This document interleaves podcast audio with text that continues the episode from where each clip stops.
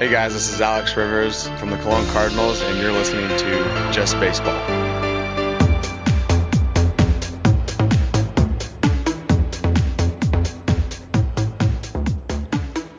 Hier ist Just Baseball, euer Baseball-Podcast.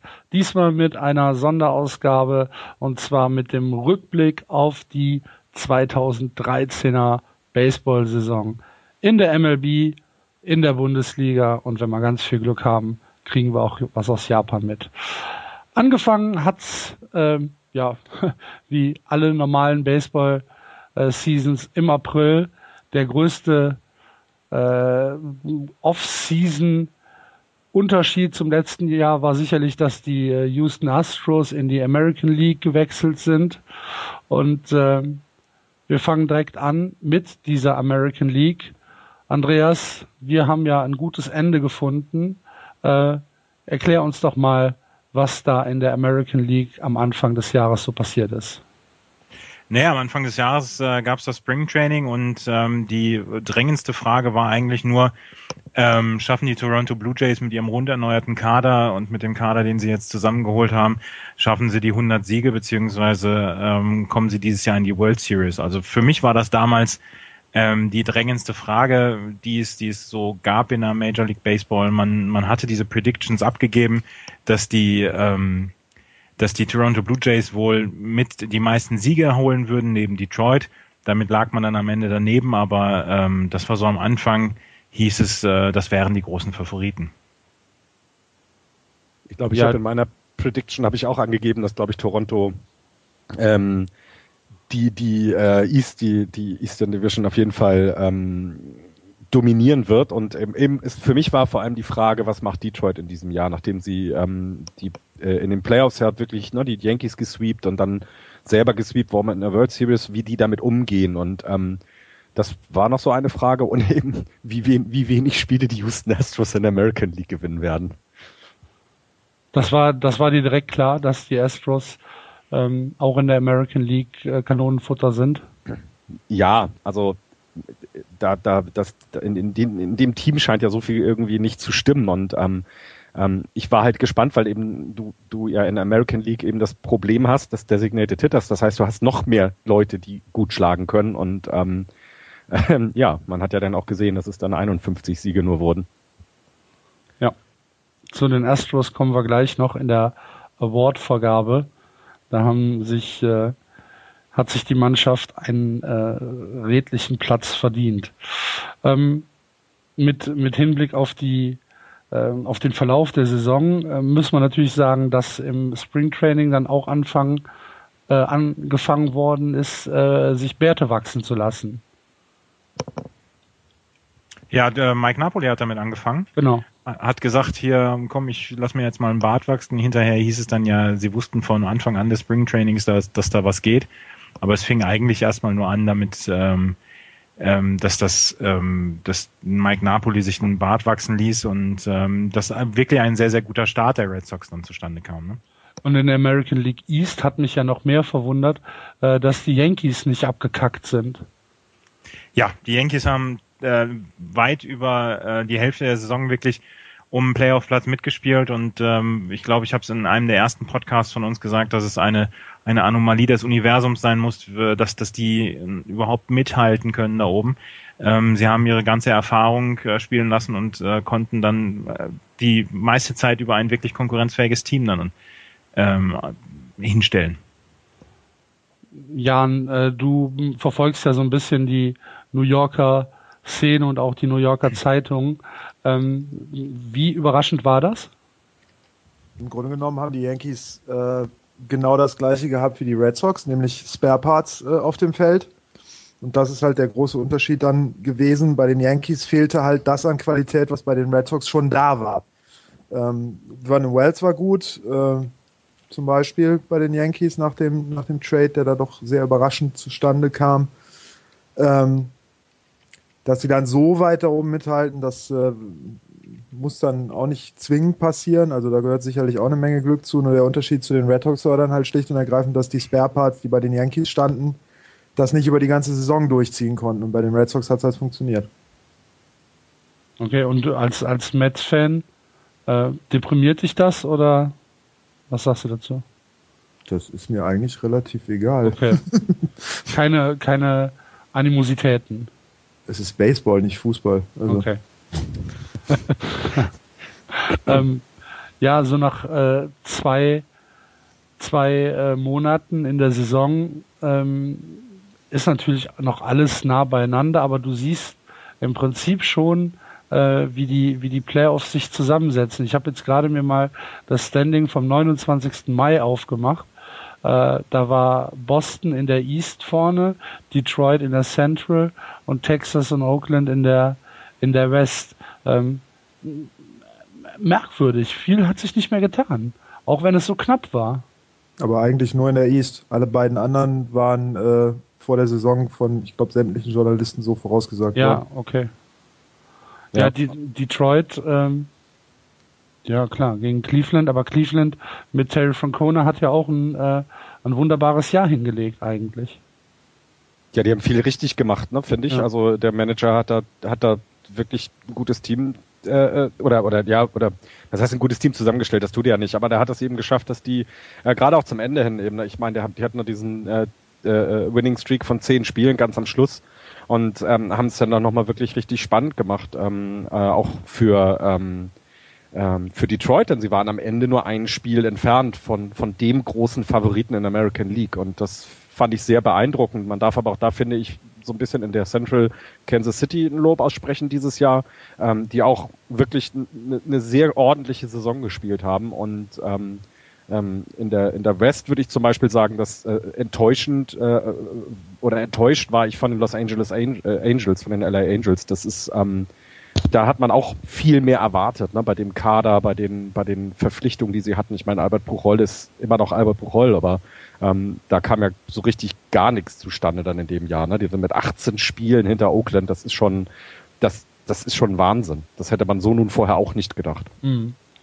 Okay, also zur anderen äh, LA-Mannschaft kommen wir dann gleich noch, die ja auch nicht den besten Start in das Jahr hatte. Ähm, ja, dann plätschert die Saison so ein bisschen vor sich hin. Es kommt das All-Star-Wochenende. Äh, die American League gewinnt das, das All-Star-Spiel und äh, irgendwie, ich weiß nicht, diese, diese zweite Saisonhälfte ähm, war da, war da schon äh, bis auf bis, bis, bis auf vielleicht äh, die Rankings in den, äh, in den Playoffs, war da schon alles klar? Oder war es noch wirklich ein Hauen und Stechen? In der American League? Ja. In der American League war das meiste ja klar. Man, ähm, also wir beide haben uns ja ständig gewundert ähm, oder gefragt, ob Boston das halten kann oder das durchhalten kann bis zum Ende der Saison. Ähm, Im Westen hatte ich immer Texas als, als stärkste Mannschaft gesehen äh, vor Oakland. Wir haben uns immer darüber gewundert, dass die Angels so schlecht sind. Ähm, Florian sagte das gerade. Ähm, Kansas City hatte dann zwischendurch so einen, so einen fantastischen Lauf.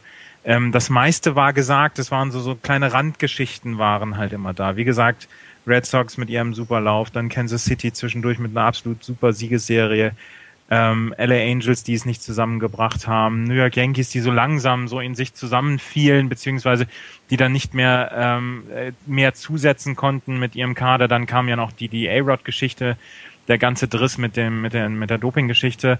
Ähm, also das waren, das waren so Nebengeschichten, die dann gelaufen sind. Aber der, das Hauptgeschehen, also das, äh, das Rennen um die Playoff-Plätze, ähm, das war relativ früh ähm, halbwegs entschieden. Und so endet die Saison in der American League dann halt mit ähm, einem East-Sieger Boston, Central, Detroit und West Oakland in den äh, Play-ins oder im, in der ersten Playoff-Runde Tampa gegen Cleveland in dem, im Wildcard-Spiel. In der National League hat uns am Anfang des Jahres ähm, am meisten überrascht, dass die Dodgers gar nichts auf die Reihe bekommen haben, oder Florian?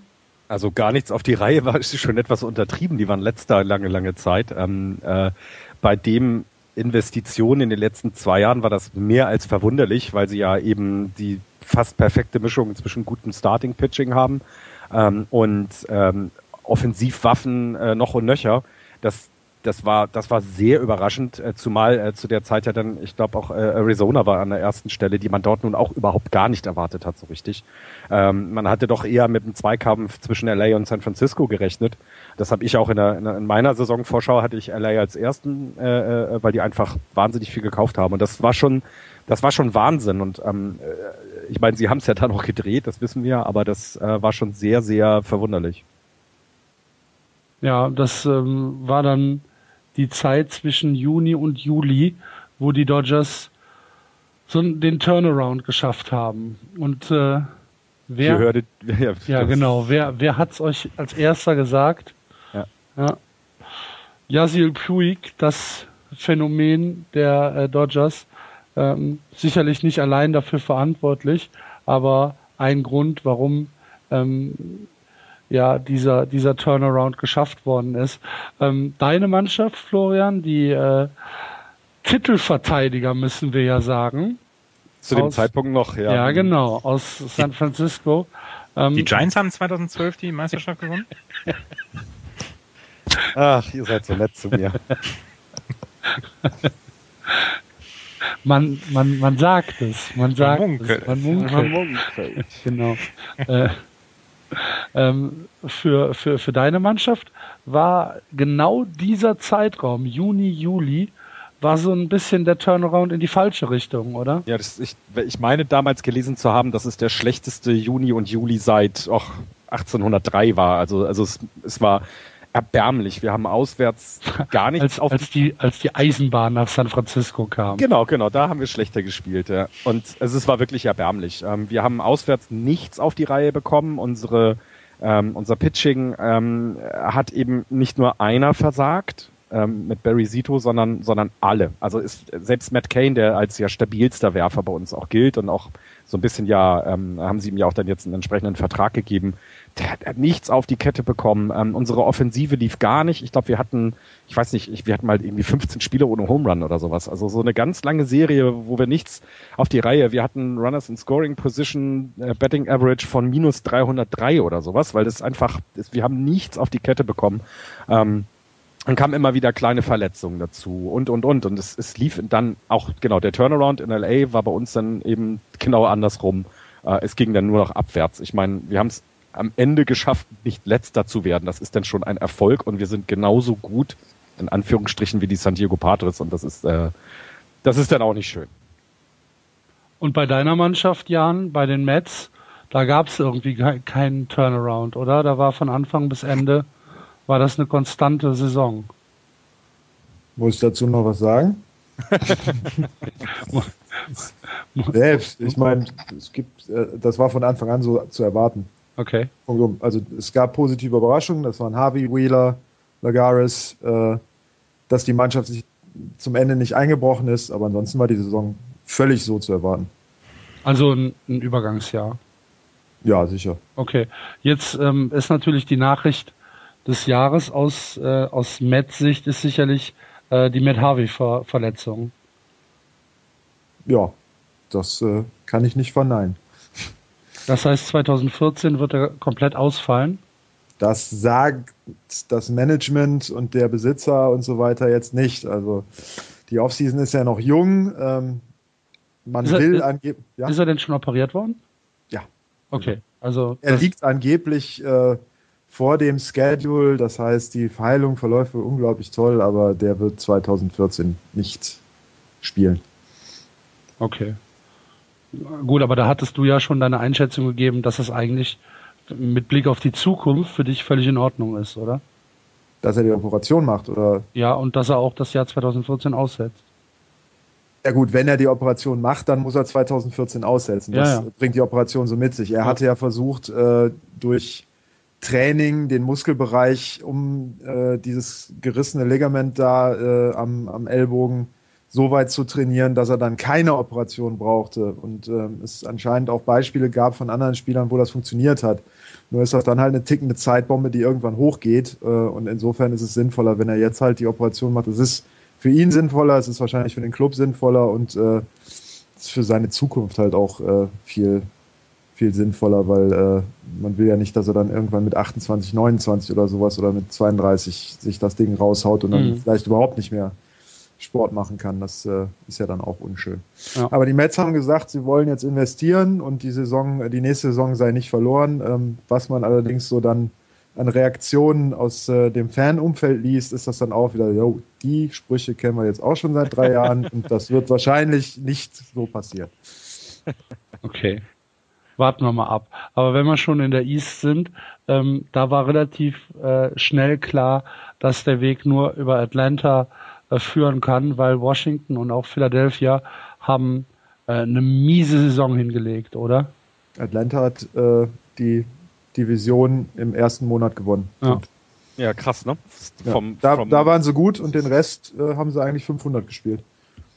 Ja, was also, reicht ja, ne? Ja, ja, eben. Also, Washington ja, war halt bitter, ne? Also ähm, die waren ja vor der Saison dann auch als als Titelanwärter mit ähm, gehypt worden und äh, dass die es so gar nicht so richtig auf die Kette bekommen haben. Vor allen Dingen zum Beispiel jemand wie Steven Strasburg, der als das Pitcher-Phänomen vor zwei Jahren galt überhaupt, dass der dann doch eine relativ mediokre Saison dann hingelegt hat, ähm, hat mich dann doch sehr überrascht und insgesamt war, war Washington mit einer der Enttäuschungen dieses Jahr. Ja, absolut, absolut. Also das, was sie im letzten Jahr als Überraschung galten, haben sie dann dieses Jahr auch wieder gemacht, nämlich äh, die Überraschung in die andere Richtung. Ähm, ich habe äh, in meiner Vorschau hatte ich Washington ganz klar auf Platz eins als beste Mannschaft der National League. Ähm, das, äh, was da kam, was dann kam, war wirklich nicht zu erwarten. Und ähm, ich meine, Philadelphia, das ist ja nun auch ein Trümmerhaufen gewesen in dieser Saison und äh, mündete ja darin, dass sie den, den Manager entlassen haben. Ähm, und also es ist, ähm, da, da, das war mit die unspannendste, ähm, so wie nachher auch die Western Division war das die unspannendste in in der gesamten National League eigentlich, weil klar war, da passiert nichts mehr. Atlanta kann 500er Ball spielen und werden trotzdem nicht äh, vom, vom ersten Platz verdrängt. Also. Ich äh, musste aber doch noch mal eine Lanze für Steven Strasburg brechen, auch wenn äh, im City Field äh, gerufen wurde, Harvey's better. äh, ein 3-0er ERA mit einem äh, Whip von 1-0-49 mit 9,4 äh, Strikeouts pro 9 und 2,8 Walks pro 9 ist eine unglaublich gute Saison der Mann hat halt einfach das Pech gehabt, dass das Team, das hinter ihm stand, unglaublich scheiße gespielt hat. Ja, okay. Also dann nehme ich, dann nehme ich meine Kritik zurück, ja. Also äh, ich, das ist vielleicht dann auch Jammern auf hohem Niveau. Ich hatte jetzt die, die Zahlen nicht ganz vor Augen. Also er dann war halt 8 und 9. Ne? Ja, genau, genau. Aber das, also deswegen Pitches Wins äh, interessieren halt keine Sau. Ähm, äh. Beziehungsweise es ist halt eine Statistik, die der Pitcher selber so gut wie gar nicht beeinflussen kann. Ja, man frage John Leckie. Exakt. ja, genau. Ähm, die eigentliche spannende Frage in der National League war ja dann, ähm, ja, ab Mitte der Saison eigentlich nur noch, wie verteilen sich die Playoff-Plätze? In der East war Atlanta durch, in der West waren die Dodgers äh, 300 Spiele vor Arizona und äh, nur in der Central war St. Louis, Pittsburgh und Cincinnati ähm, ganz eng beieinander. Äh, letztlich ist es dann so gekommen, dass äh, St. Louis die Central gewonnen hat und Pittsburgh und äh, Cincy ähm, das Wildcard-Spiel äh, austragen mussten oder durften. Ähm, kann man die Pirates trotzdem als ähm, Mitmannschaft der Saison betrachten in der National League?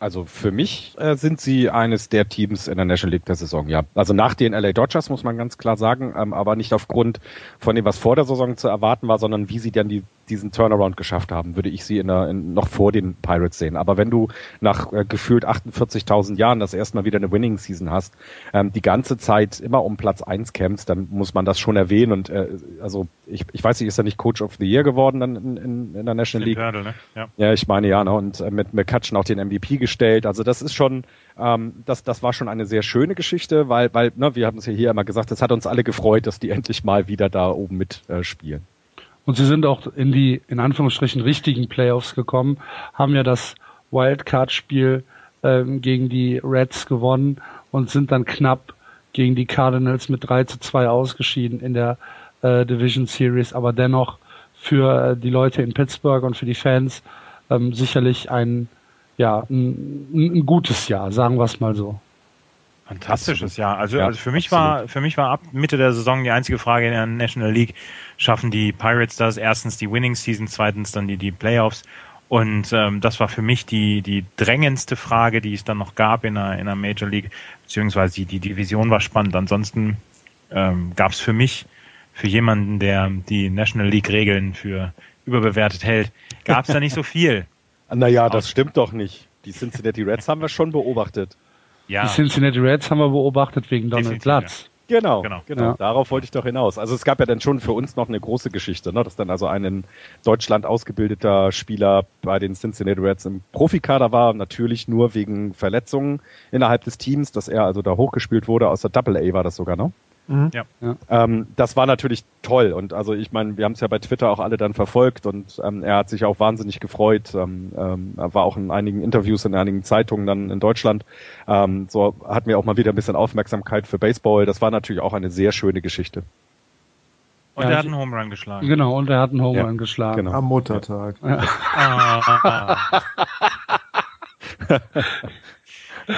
ah, der Jan. Ja, das sind die Geschichten, die den Jan heute nach oben ziehen. Ja, das ist unglaublich. Habe ich gestern noch mit dem Japaner übrigens, drüber gesprochen. Heute ja. ist übrigens Volkstrauertag. Ne? Ja, ja. Das, genau, das erklärt meine Laune.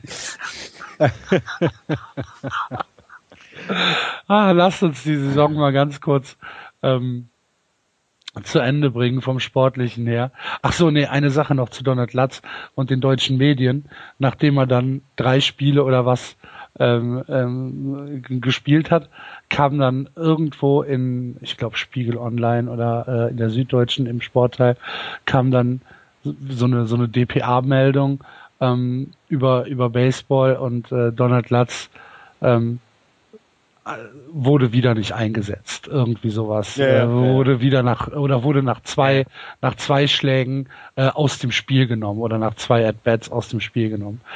Dieses ähm, diese völle, völlige Verständnislosigkeit, was da, ähm, was da passiert ist, dass dieser Mann ähm, ja eine Sache erreicht hat, die so noch niemals da gewesen ist. Das hat mir so ein bisschen gefehlt. Das liegt ja, aber, glaube ich, schlicht und ergreifend daran, dass die DPA oder äh, sämtliche Agenturen das halt so schreiben müssen, dass es der Otto-Normalverbraucher irgendwie einordnen kann. Und, ja, aber wäre es äh, dann nicht viel schöner gewesen zu sagen, äh, das ist überragend? Das will keiner lesen. Dass er auf der Bank sitzt und aus dem Spiel genommen wird. Ja, und das ist halt das Problem. Wie stellst ja. du das dar? Ne? Ja, also ähm, für uns ist das logisch. Der kommt halt raus. Das ist super, dass er da überhaupt spielen darf. Nur wenn du im Tagesgeschäft Agentur, äh, Nachrichtenagentur bist, musst du ja irgendwas da hinschreiben. Wenn du da jetzt schreibst, äh, einfach nur die, die Scoreline oder sowas, wird niemand in Deutschland A was damit anfangen können und B wird es keine Zeitung abdrucken. Und das Abgedruckte bringt der, äh, der Agentur natürlich das Geld. Und äh, von daher, ich meine, das ist halt schlicht und ergreifend die Krux mit einer Sportart, die äh, nicht so weit verbreitet ist. Die muss halt irgendwie aufbereitet werden und da sitzen dann wahrscheinlich, und ich glaube, das ist das, worauf du hinaus willst, Leute, die keine Ahnung haben, was sie da schreiben müssen, weil bei der DPA wahrscheinlich kein Baseball-Experte sitzt. Ähm, und so kommt das dann halt zustande. Also ich habe mich einfach immer Heiko nur gefreut. Öldrop ist DPA. Bitte wer? Heiko Öldrop. Whoever the ja. Keine Ahnung, wer das ist. Heiko. Ja. Holger Uldorp, ja. Ja, klar, ich denke, ich, ich denke, dass, ähm, dass aber auch da genau das dahinter steckt, dass, dass er vielleicht gar nicht die DPA-Meldung gemacht ja, hat, sondern. Wahrscheinlich nicht, der sitzt ja in genau, Boston. Genau, er hat also dann eher ja da auch wieder Geschichten erzählt, dann woanders, also hat ja. das dann anders aufbereitet, ne? Ja.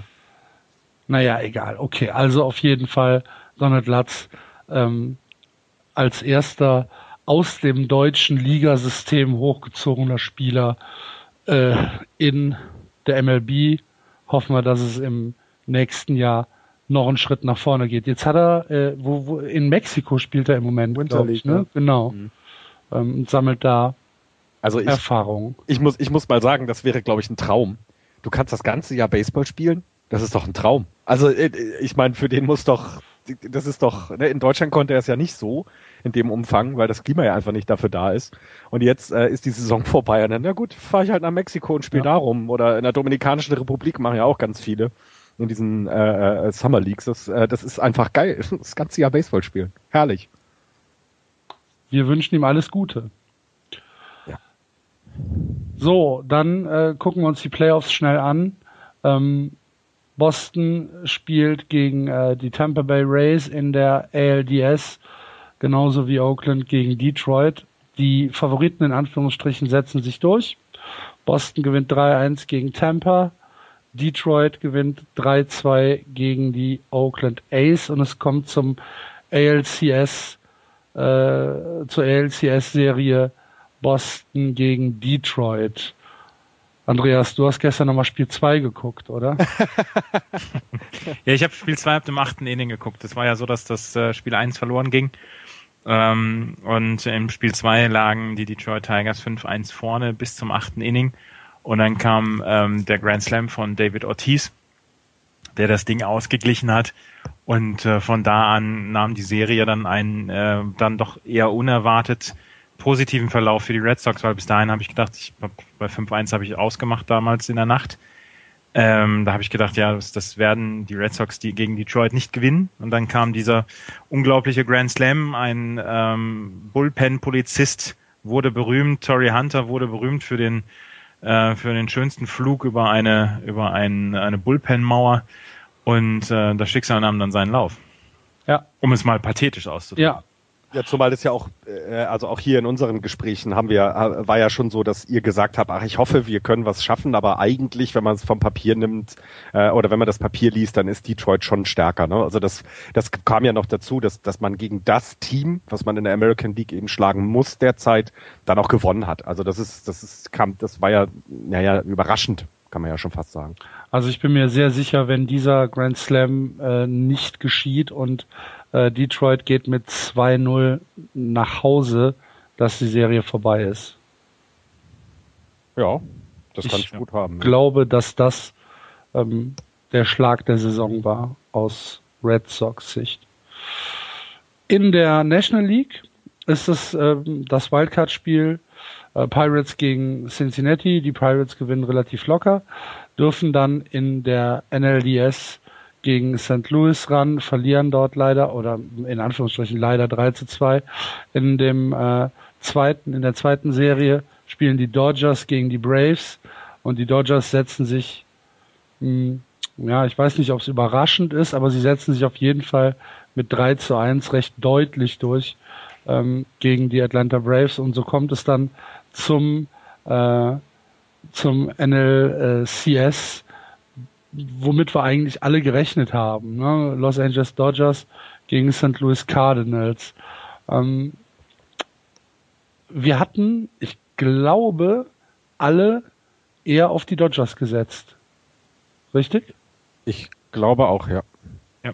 Also ich, ich, die waren halt einfach so dominant die ganze Saison dann drüber. Also bis auf diese erste Anf äh, ersten Wochen, ersten Monate, wo sie, wo sie letzter in, der, in ihrer Division waren, waren sie danach, haben sie auch alles aus den Stadien geschossen. Also es war ja nicht so, dass die immer nur glücklich 1-0 gewonnen haben oder sowas, sondern es war ja schon sehr, sehr, sehr dominant. Und bei St. Louis, ich glaube, St. Louis hat man auch ein bisschen unterschätzt, ähm, weil sie vor, ne, also ich meine, sie geben ihren Franchise-Spieler ab, vor zwei Jahren war es, glaube ich, ne? Ja. Ähm, geben ihren Franchise-Spieler ab. Und äh, irgendwie kriegen sie es trotzdem auf die Kette, äh, aufgrund ihrer guten ähm, Arbeit äh, im, in den Farmsystemen, da eine Mannschaft hinzustellen, die es dann schafft, in die World Series zu kommen. Also das ist schon, das, man hat, ich glaube, wir haben sie ein bisschen zu sehr unterschätzt.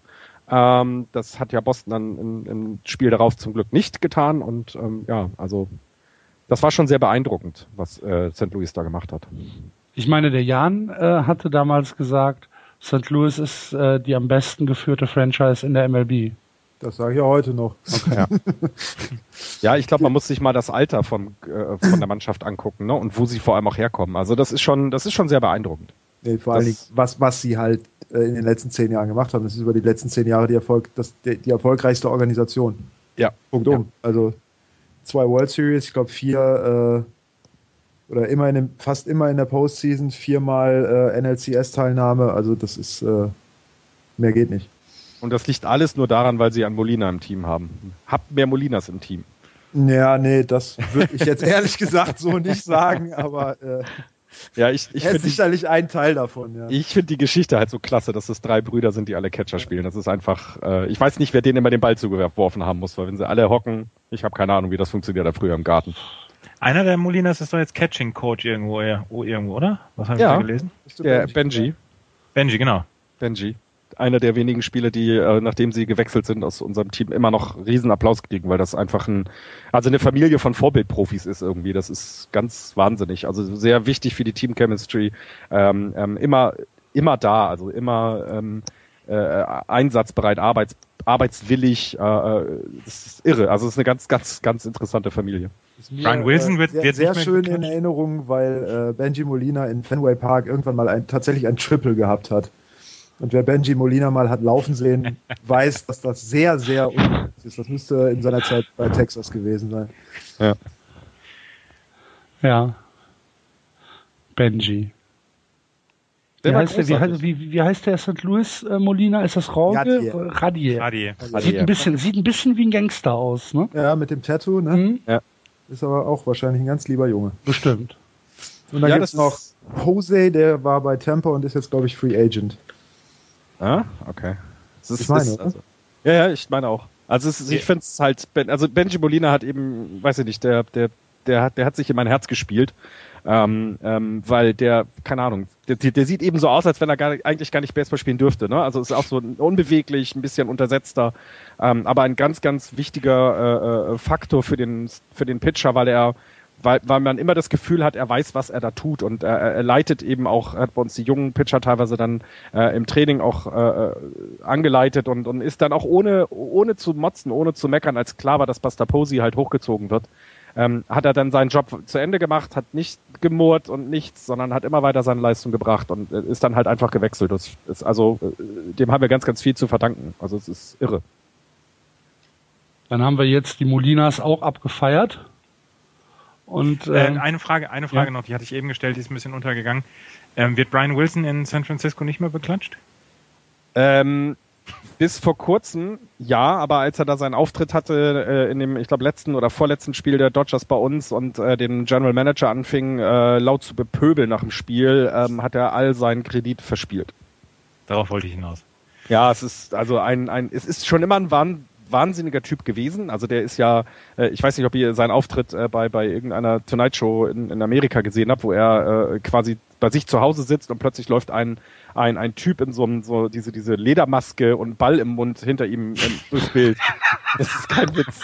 Das ist, der Typ ist einfach völlig bekloppt. Wahnsinn im wahrsten Sinne des Wortes. Ne? Ja, also komplett. Und äh, ich meine, er passt, er passte zu dem, äh, äh, also er passte eigentlich total gut nach LA, was sein, sein, sein Auftreten angeht. Er hat ja auch immer in LA gewohnt, auch als er in San Francisco gespielt hat.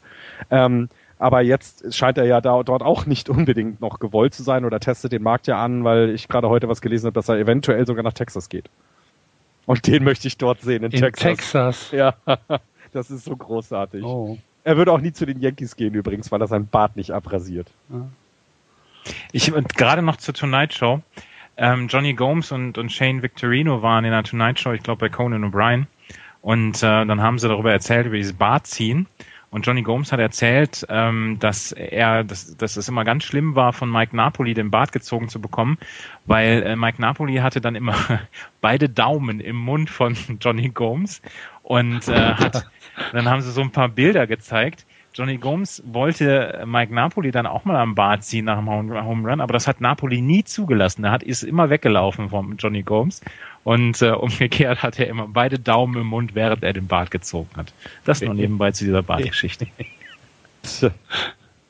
Haben wir das auch. Haben wir das auch. Aber sehr schön. Ähm, ja, letztlich ist so, die, dass sich die äh, Cardinals gegen die Dodgers durchsetzen. 4 zu 2 und es kommt zu einem ja, zu einer Neuauflage der World Series 2004. Ähm, mit dem Unterschied, dass die Boston Red Sox äh, zu Hause gewinnen und nicht in St. Louis. Zum ersten Mal seit 1918 wird im Yorkie Wake äh, eine, eine Meisterschaft gefeiert. Und ich, es gab doch einen aktiven Spieler, der noch dabei war, oder? Einen aktiven Spieler? David Ortiz? nee, einen aktiven, der einzige aktive, der, oder der einzige, der, der gelebt, nein, der gelebt hat zu dem Zeitpunkt, als, äh, als äh, die Red Sox das letzte Mal zu Hause gewonnen haben. Das war doch Tim McCarver, hatten wir doch das letzte Mal ja, gesagt. Eben. Darauf wollte ich doch aus. der damals Praktikant war bei W-E-I. So. Haben wir's also. Die Red Sox gewinnen die MLB-Saison 2013 und Andreas und ich können ab sofort drei aus zehn sagen. Drei aus zehn. Ist eine schöne Bilanz, oder? Also wenn man in den Das letzten zehn Jahren drei. 300, ne? Ja. Ja, also das ist, ist äh, äh, das ist, äh, also dafür, dass man so lange dann nichts gewonnen hatte. Ne? Also das waren ja äh, gefühlt 1893.000 Jahre, die in Boston nichts gewonnen und alles ja nur 80 Jahre. und alles nur wegen ne hier Bälle durch die Beine und so und Katzen und was war was da alles war. Katzen? Ähm, war das nicht die Katze auch in Boston? Ja. Oder war das in du, Chicago? Du, du hast auch eine Katze. In Chicago war es ein, äh, ein Ziegenbock. Ziegenbock, genau. Ist, äh, ein FC-Fan rumgelaufen. Ach so, Aber nee, den dann gibt's war's. doch immer noch, den Fluch. Den gibt's immer noch. Den Ja. gibt's immer noch. Fluch. Ja, den gibt's immer noch. Der Aber ist ja nicht die- ins Stadion gekommen. Genau. Deswegen. Der, oder der Ja. musste aus dem Stadion raus. Genau, genau. Ja.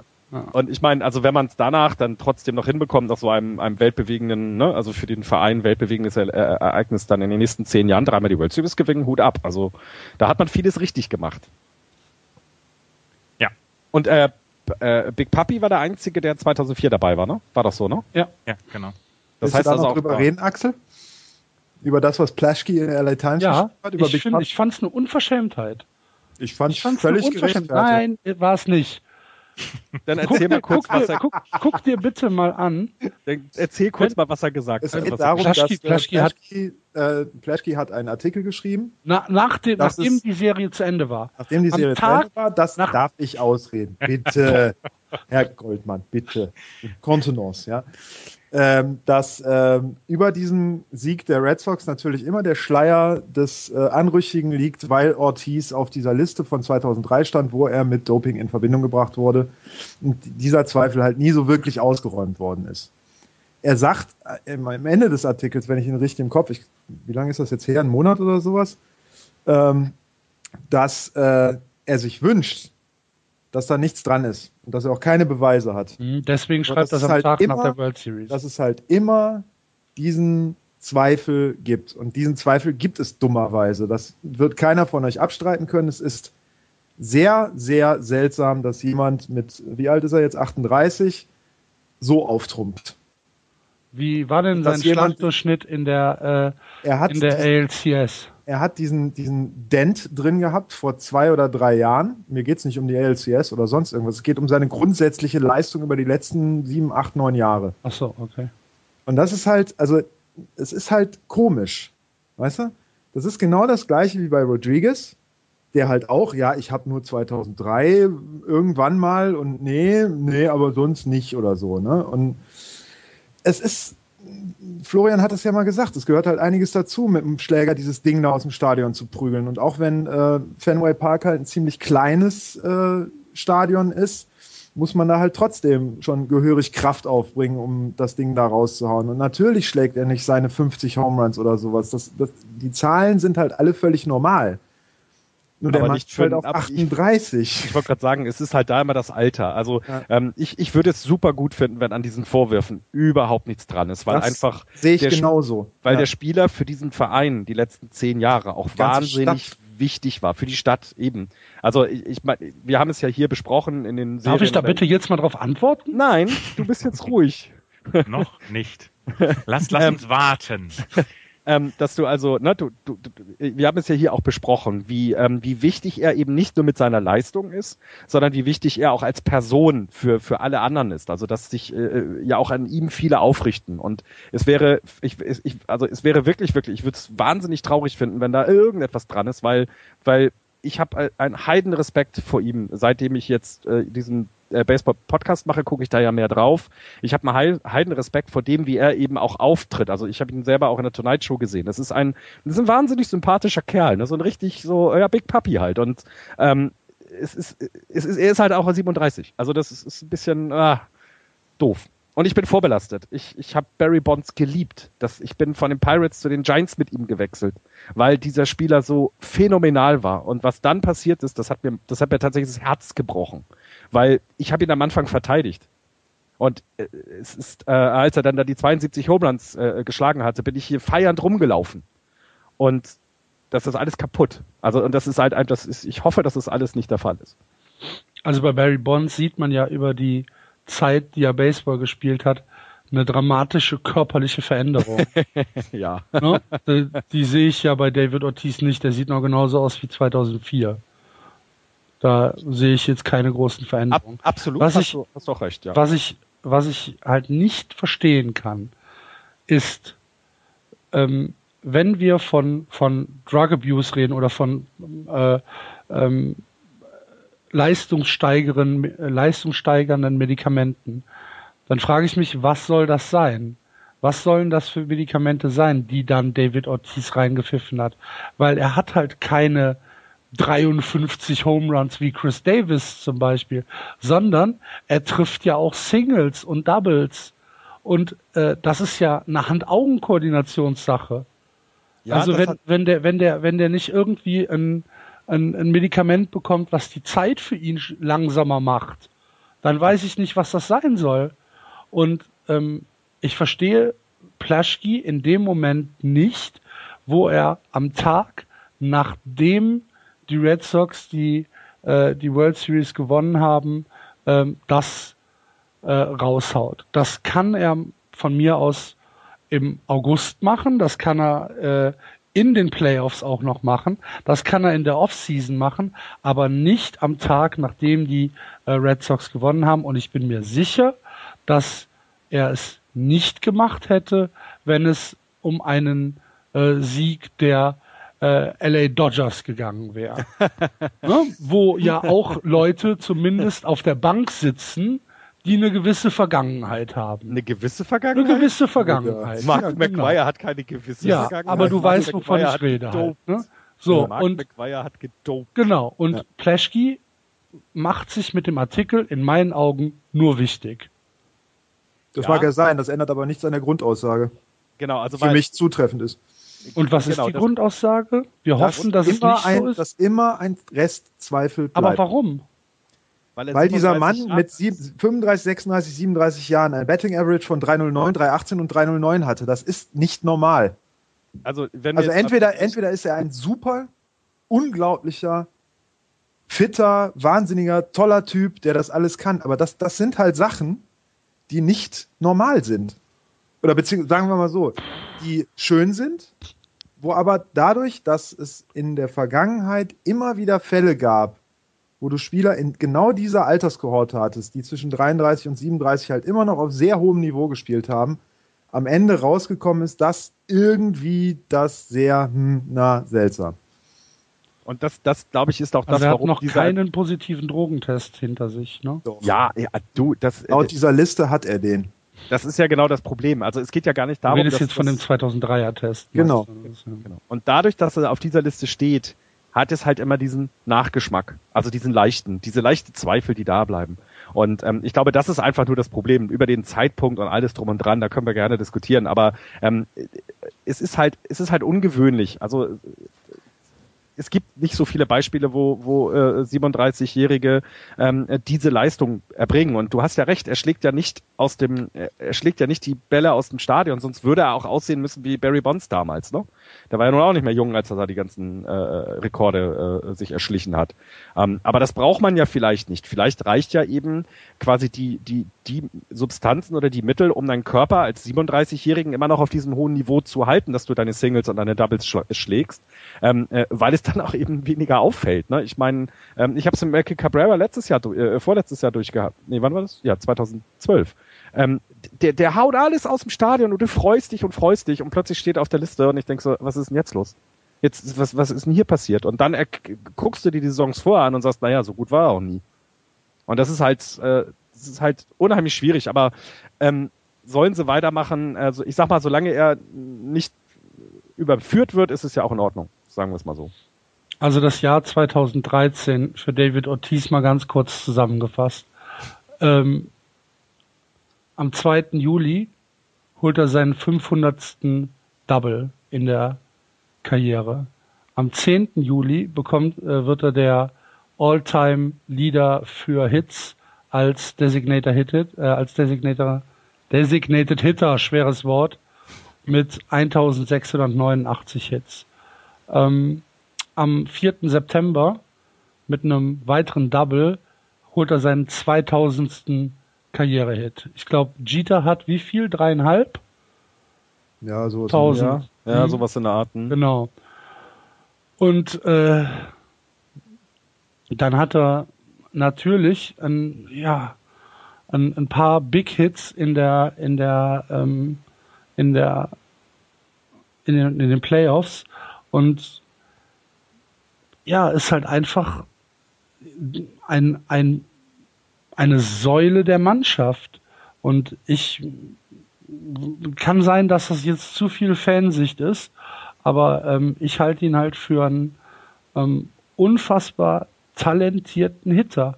Und er macht ja halt auch nichts anderes. Ne? Er ist ja kein Kann ich da kein direkt einwerfen? Mhm. Barry Bonds ist ein unglaublich talentierter Hitter. Unglaublich Alex Rodriguez ist ein unglaublich talentierter Hitter. David Ortiz ist mit Sicherheit auch ein unglaublich talentierter Hitter. Aber das Ding ist halt schlicht und ergreifend, du musst dieses Talent ja haben. Das ist genau das Gleiche, was halt auch immer gesagt wird, im Fußball, da, da helfen dir auch keine, äh, kein Doping, da brauchst du Talent. Ne? Sowas. Das Talent muss ja da sein. Das Problem ist nur schlicht und ergreifend, wie man diese Karrieren ausdehnt.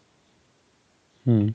Ja, also das, das ist halt, das ist die Frage, die immer bleibt. Kein Mensch von uns wünscht sich, dass irgendwann die Nachricht irgendwo auftaucht, Drogentest erwischt, alles Lüge und was weiß ich was. Nur das Problem ist halt, dass es so häufig in der Vergangenheit Beispiele gegeben hat, wo sowas schief. Ich kann ein anderes Beispiel nennen. Marlon Bird, letzte Saison für die Mets. Hat in der Saison vorher, ist äh, erwischt worden, 50 Spiele Sperre, musste in Mexiko in der Winter League spielen. Die Mets haben ihm einen Vertrag über ein Jahr von einer Million gegeben. Der Mann hat die ganze Saison völlig über sämtlichen Statistiken gespielt, die er vorher hatte. Und der hat nicht erst seit gestern gespielt. Also ist ein Veteran gewesen, hat äh, die meisten Home Runs in einer Saison geschlagen in seiner Karriere, hat ein hervorragendes Jahr gehabt. Beteuert bis heute, dass dieser Drogentest äh, damit zusammenhängt, dass er ein äh, Medikament genommen hat, von dem er nicht wusste, dass irgendwas drin war. Ich sage nur Zahnpasta und irgendwelchen anderen Blödsinn. Ich, so schön diese Story gewesen ist und so schön das war, dass er nach Pittsburgh gegangen ist, ich kann mir beim besten Willen nicht vorstellen, dass die Statistiken, die der in der letzten Saison aufgestellt hat, auf natürliche Weise zustande gekommen ist. Ich werde das nicht sagen können oder beweisen können und ich wünsche mir, dass dem nicht so ist, aber es bleibt immer dieser Restzweifel. So blöd das auch ist. Und das ist bei, bei Ortiz nicht anders. Senior Oktober und Ja. Cooperstown nennen sie ihn. Und Cookie Monster, das wusste ich gar nicht. Und, und David Ortiz, ich weiß nicht, ob ihr das wusstet, ist bei der Wahl zum Bürgermeister von Boston Dritter geworden. Dritter geworden. Großartig. Aber die, äh, die Bostonians sind eh komplett sportverrückt, oder? Also das muss Ja, man auch schon mal ja, so mal sagen. das Die ist haben ja so. völlig einen an der Meise, so, also im positiven Sinne. Das ist manchmal, glaube ich, also was heißt manchmal, das ist äh, teilweise schon fragwürdig, was da in den, in den Medien verbreitet wird, was da Sportberichterstattung angeht. Und wenn Also sprich, Boston, sprich mal mit jemandem aus New York über, über Boston, da rollen alle nur mit den Augen, das ist unglaublich. ja, man sagt ja auch, wenn Boston noch eins gefehlt hat, dann noch ein weiterer Grund zum Trinken, ne? Die Iren. Iren. Die Irren. Ja. Ja. Gut, bei Drogen sind wir natürlich beim nächsten großen Thema ähm, der, der Saison. Der Offseason. N nö, das war ja in der Saison. Oder? ja, aber das das richtige. Ja, das, äh, äh, richtig los geht's jetzt erst, ja. Ja. Obwohl ich gestern gelesen habe, dass er, glaube ich, äh, hat keine Lust mehr auszusagen, ne? Hat er überhaupt schon irgendwas gesagt? Nee, nee, ich glaube nicht. Ihr wisst, um was es geht. Es geht um A-Rod und um, äh, ach, wie heißt es denn jetzt noch? Ich habe es mir nicht aufgeschrieben. Biogenesis. Biogenesis. Genau. Da war ein bisschen was los äh, dieses Jahr in der Major League. Der Bleacher Report hat äh, ähm, den unsympathischsten Spieler der Saison gewählt und äh, das ist Ryan Brown geworden, der als äh, ja was sagte er? Er hat gesagt, nee, ich habe nie was gemacht und ist dann aufgeflogen und ähm, ja noch schlimmer, ne? Also er hat einen, Test, äh, ist beim Test durchgefallen und hat dann einen den, denjenigen, der den Test äh, durchgeführt hat und äh, quasi die Probe aufbewahrt hat, so dermaßen mit Schmutz überzogen, ähm, dass, äh, also von wegen, der hätte nicht auf die Probe aufgepasst und hätte das verhunzt. Und allein deswegen sei diese falsche Probe oder die, die ähm, durchgefallene Probe zustande gekommen, ähm, mit Hilfe von Anwälten und so weiter und so fort. Das heißt, er, hat, er war, war kurz davor, die Existenz einer, eines anderen Menschen zu zerstören. Also Ja. Also der, der Bleacher Report hat geschrieben, ähm, the Alex Rodriguez Award for Most Disliked Person. Ja, hat er auch äh, recht. Ja, Ja. vor allen Dingen, es fing ja gar nicht damit an, dass es diese, diese, dieser Biogenesis-Skandal war, sondern es war ja schon vorher, dass er sein, war das sein Teammanager oder wer das war, der gesagt hat, dass er doch bitte seinen Mund halten soll, was sein Comeback angeht. Deswegen ging doch schon gleich irgendwie Das sind wir, aber- das sind wir Ja, aber ja. bei A-Rod, nicht bei Ryan Brown. Ja, ja, bei Ja, ja, A-Rod. Ach bei A-Rod, ja, ja. Okay. Ja, ähm, An- Andreas, äh, schalte dich mal ein. Bei was soll ich mir einschalten beim Doping? Ja, bei A-Rod. So als Experte, Andreas. Als Experte für Doping und für Vollidioten. ähm, ja, ähm, bei A-Rod kann ich, zu A-Rod kann ich nicht wirklich viel sagen. Er, ist, ähm, er schadet seinem, er schadet seinem Ansehen mehr mit dem, mit der Aktion, die er jetzt so gerade fährt, als wenn er sagen würde, gut, ich hab's äh, getan, es tut mir leid und äh, wenn er zum Beispiel tränenreich bei Oprah gewesen wäre und hätte gesagt, hier komm, ich habe so viel Mist gebaut, vielleicht hätte man mit ihm dann noch seinen Frieden schließen können. Jetzt ist er tatsächlich nur noch die Nervensäge des, des, des Jahres und äh, neben Ryan Braun ähm, wohl, also das sind die beiden Vollidioten des Jahres. Muss man, glaube ich, so in aller Bescheidenheit dann auch ähm, sagen. Ja, der, der Andreas, äh Quatsch, der Andreas, der Florian hatte ja eben schon diese, ähm, diese Referenz auf Shut the fuck up Ja. Genau. äh, genannt. Damit, also das Jahr fing schon schlecht an für A-Rod, ne? Jo. kann man so sagen. Und es wurde nicht besser. Ja. Nee, das wird, das ist ein Jahr, was er, glaube ich, gerne aus den Geschichtsbüchern streichen wollen würde. Dieses Jahr, dieses letzte. Und selbst als er dann gespielt hat, das war ja nicht schön, ihm zuzugucken. Also das, das man hatte ja eher so ein bisschen Mitleid und ähm, ähm, so wie er um die um die Bases gewalzt ist, das das sah nicht nach MLB-Spieler aus. Und The drugs don't work. Ja, genau. Ja, und vor allen Dingen, vor allen Dingen auch, ähm, also was, was, was für die, für die Yankees halt ja auch so schwierig war in der gesamten Zeit, ist ja, die wollen ja unter diese Luxus, Luxury Tax Grenze kommen. A-Rod hat einen wahnsinnig langen, teuren, mega, mega teuren Vertrag und ähm, die waren also Glück, immerhin, dass du noch Vertrag gesagt hast. äh, ähm, also das heißt, die, wollten ihn ja nun auch loswerden. Also sie, das ist, man hat es ja sonst, hat man es ja eigentlich so, dass die, dass die Franchise ja schon versucht, seine Spieler zu schützen. Ne? Also dass sie versuchen, ihn ähm, ähm, zu unterstützen und zu schützen und sagen, ja, er hat einen Fehler gemacht, aber bla bla bla. Aber bei den Yankees hat man ja ganz schnell gemerkt, dass sie den so schnell wie möglich loswerden wollen, weil einfach da so viel Kohle gebunden ist, ähm, was sie halt äh, äh, definitiv wieder äh, zur Lux Luxury Tax bringt. Also das ist, das fand ich auch sehr spannend.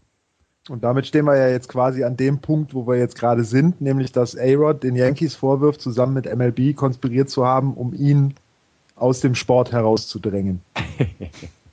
ist auch ein geiler Vorwurf, finde Hat, ich. hat jemand, hat Was jemand? Artikel, hat jemand den Artikel in der New York Times gelesen? Was da tatsächlich mit Privatdetektiven und äh, explodierenden Autos und was weiß ich irgendwie was? Nein. Nee, Klär Also den musst du mal Das verlinken. ist, das ist ein fünfseitiger Artikel. Muss mal gucken, ob ich den finde. Die New York Times hat ja diese, diese Paywall da drin. Äh, das halt, also schmutzig trifft's schon gar nicht mehr. Was die da gegenseitig für, für Geschichten auffahren, das äh, ist äh, mehr als fragwürdig. MLB ist an irgendwelche, ist an diese Dokumente gekommen, mit denen A-Rod irgend äh, jemand anders ans Messer liefern wollte und er aber auch wieder selber drin hängt und was weiß ich irgendwie was. Es ist einfach nur traurig, schmutzig und schlimm. Und ich hätte keinen, finde. keinen sympathischen, sympathischeren Menschen als ihn treffen können. das passt auch so. Ich habe mal vor Jahren habe ich einen Artikel über A-Rod gelesen, ähm, äh, dass er halt den, äh, den Catcher auf die Finger guckt, was für ein Ball jetzt kommt. Und das ist eigentlich, es gibt keine Regel dafür, das darfst du machen, es macht aber keiner. Und wenn eben nicht so, dass man sieht, aber er macht es einfach. Das war mal, ich weiß gar nicht, wo das war, war vor ein paar Jahren. Und ähm, ne, oder als er eben da diesen diesen Ball aus der Hand geschlagen hat Ja. als Runner. Das sind so Sachen, wo du denkst, du blöder Penner, lass das sein, ey. Wir, wir, Kleinkind halt einfach. Das ja, ist- auch ich, weißt du, verdienst schon so viel Millionen und und es ist, ach Gott, ja, A-Rod. Also ich habe jetzt nur gelesen, dass er jetzt krank geworden ist und deswegen am Freitag leider nicht bei der ähm, bei dem MLB Hearing dabei sein kann. Oh, der Arme. Ja, sein Was Ar- ein Zufall. ja, Grippesymptome hat er. Und danach hat er da, hat, danach hat sein Hund dann seine Hausaufgaben gegessen, oder? oder? Geil. Der hat doch Der in der Doktor- Schule auch immer, der hat auch in der Schule auch immer gesagt, das war der, Der- andere. Der Geil. Doktor sagt, äh, der Junge will unbedingt aussagen. Er ist so heiß darauf, seine Seite der Geschichte zu erzählen, aber es geht nicht, der Kopf ist zu. Ah. Ja, ja. Aber Hauptsache die Leute, die er bezahlt, die da immer vor dem stehen und die Schilder hochhalten, sind Ja. da. Großartig Ich bin mit der Zunge an der Laterne festgefroren. Genau. Entschuldigung. Ah, A-Rod. A-Rod. Ja. Das wird auch noch Der kriegt auch jetzt. gleich noch einen Award überreicht. Sehr Also es könnte ta- tatsächlich passieren, dass er äh, immer noch dieses Suspension über sich hängen hat, aber im Springtraining halt äh, dabei ist. Schön. das Dass sich auch das dann durchs ganze Springtraining zieht. Das, Das wäre ja großartig. Also für uns wäre das großartig. Ich glaube, die Yankees sehen das nicht so und Ja. die Yankees-Fans auch nicht, aber für uns ist es einfach geil. Yankees-Fans. Sowas wie Bayern-Fans. Komm, wir fangen jetzt nicht an, uns noch mehr Hörer zu vergraulen. Noch mehr. Ich habe sechs Kinder zu Hause. Ach, herrlich. Sprechen wir dann noch über Derek Jeter? Auch Was eher ein Schatten seiner selbst. ja gut, aber das äh, lag ja an den Verletzungen und er hat ja jetzt wieder einen Vertrag gekriegt und ist nächste Saison auf jeden Fall wieder dabei. Ja. Das wird ja auch noch lustig. Warum unterstellt dem kein, keiner Drogenmissbrauch? Weil, ja, ich meine, guck dir seine Statistiken an, ne? Also, vor allen Dingen, der Unterschied zwischen Ortiz und Jeter ist halt auch, Jeter spielt Shortstop. Und Jeter ist, äh, hat halt nicht, weiß ich nicht, wie viele äh, Home Runs oder sonst irgendwas. Ne? Also, grundsätzlich bin ich aber bei dir. Äh, grundsätzlich musst du eigentlich jedem, der da rumläuft, von vornherein erstmal genauso wie im Radsport äh, Doping unterstellen. Ja. Ja. Okay, also du, du denkst, dass die Liga schon äh, noch ja verrottet ist. hallo, bei diesem Biogenesis-Ding, wie viel waren es? 15 Mann? Das ist nur die Spitze des Eisbergs.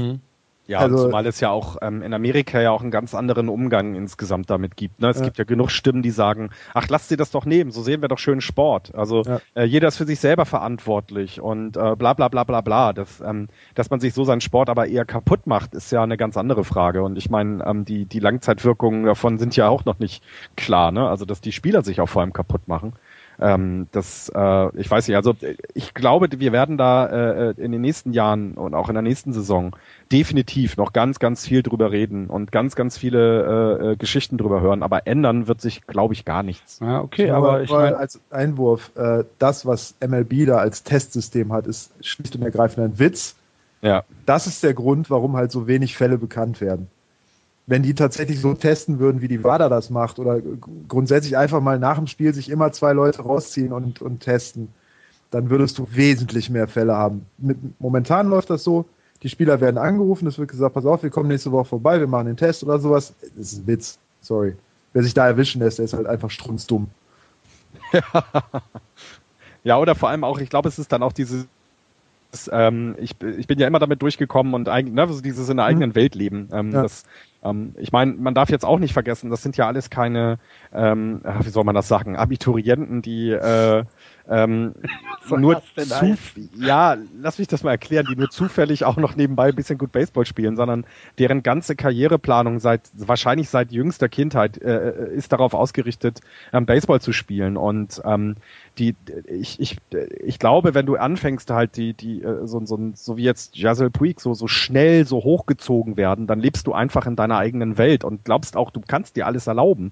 Ähm, ich meine, guckt euch das, was in der NFL los ist mit, mit ähm, wie die, wie die Personen dort sind. Und ich, ist, ich glaube, im Baseball ist es nicht ganz so schlimm, weil ähm, weil da vielleicht ähm, einfach auch noch ein paar mehr Spieler insgesamt unterwegs sind und und ähm, du ja auch mit dem mit dem Minor League System halt Leute äh, Baseball Profi sein können, ähm, ohne dass sie in der MLB spielen müssen. Aber es ist, ich glaube, du, du, du bist dann auch in deiner eigenen Welt und, und glaubst, du bist unverletzlich und, oder unverletzbar und ähm, das, das ist nicht gut. Das ganze System ist krank. Also Revolution. Immer. Okay. Weltherrschaft danach. okay. Erst Revolution, dann Weltherrschaft. Und Chris Davis darf nicht mehr mitspielen. Gut, dann ähm, haben wir Drogen auch. Was hatten Ich wir noch? keine. Für, was hatten Ich hatte, ich habe keine hier. nicht? Weiß ich, nee. Ganz schlimme Geschichte. Trotz deiner Herkunft. Trotz meiner Herkunft, ja. Ich kriege auch immer nur dieses gestreckte Zeug. Ja, Weil ihr alle so in geizig seid. München, ne? Echt. Jeden Morgen die Nase pudern, Andreas. Mein Gott. So. Anders hältst du es ja nicht aus. Nee, das, das, das verstehe ich sofort. Ja, sehe ich ähnlich. Ähm, ja, was haben wir noch für, für, ähm, für, für große Schlagzeilen gehabt dieses Jahr? Ich finde, wir gehen jetzt zu den Awards über, weil das äh, nämlich dann auch die ganzen Schlagzeilen inkludiert. Ja, genau. Dann machen wir das. Dann machen wir einen Trommelwirbel, bitte. Kann ich nicht. Da, wo ich herkam, hatten wir keine Trommeln.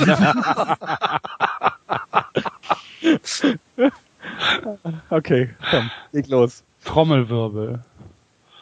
Die Awards von Just Baseball für das Jahr 2013. Wir fangen an mit dem äh, Read the fucking Lineup Card Award das Und- war so großartig. und der geht ohne jeden Zweifel.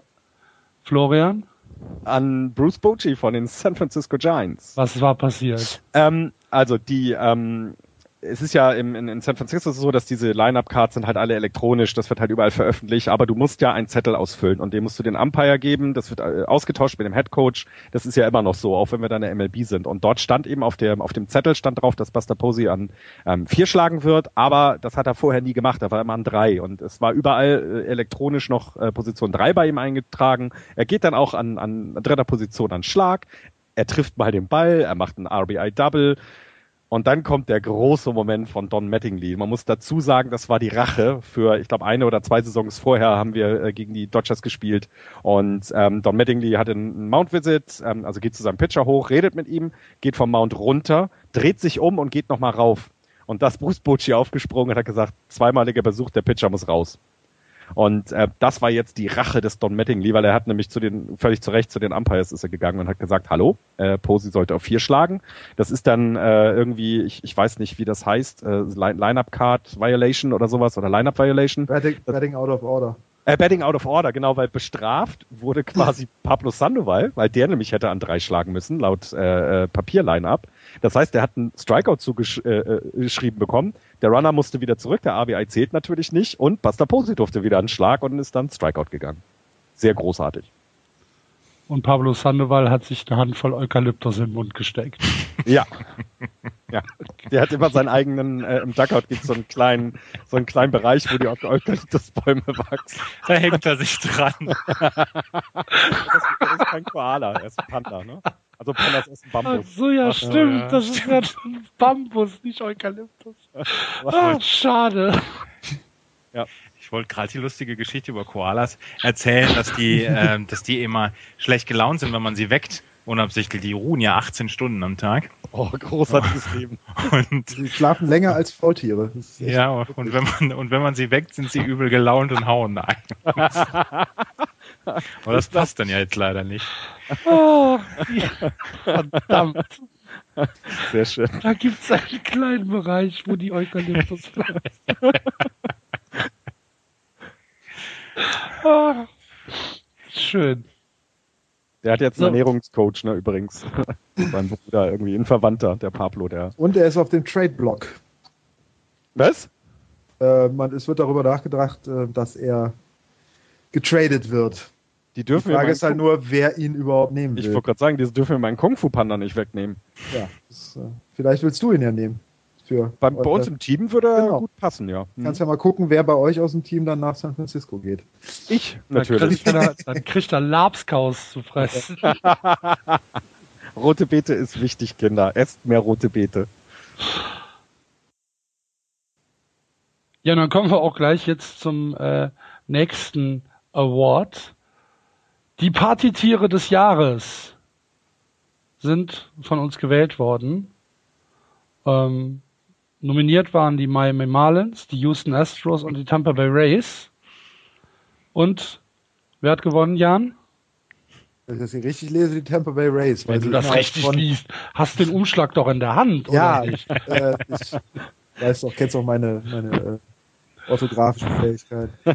äh, zwei Entscheidungsspiele innerhalb von zwei oder drei? Zwei Entscheidungsspiele innerhalb von 100, äh, von 48 Stunden. Das muss man auch erstmal hinkriegen. Allerdings äh, können sich da diese Saison ja nichts verkaufen, außer den Award. Aber den haben sie immerhin. Ja, eben. Kriegt bestimmt einen Ehrenplatz Ja, im Büro von Joe Madden. im Sumpf. Im Aquarium. Schwimmt dann immer der Rochen drumherum. Und ich erstickt da dran. Na, So, weiter. Ja, und dann kommen wir direkt zum, äh, zum nächsten Award, der da einhergeht. Äh, nominiert äh, vom Florian das nervigste Party-Accessoire. Von Ich mir hab- nominiert, Entschuldigung. Ach, von dir nominiert, Entschuldigung. Vom ähm, Andreas. Ich bin ja, ich verstehe den Award nicht. Andreas, dann sag bitte mal. Also, ähm, ich habe mich äh, für den Award für das nervigste Party-Accessoire für Skibrillen ähm, entschieden, weil, also wenn man die Playoffs so ein bisschen äh, sich angeguckt hat und die Entscheidungsspiele, irgendwann trugen alle Spieler der siegreichen Teams Skibrillen, um nicht vom Shampoos, ähm, um nicht etwas vom Shampoos in die Augen zu bekommen.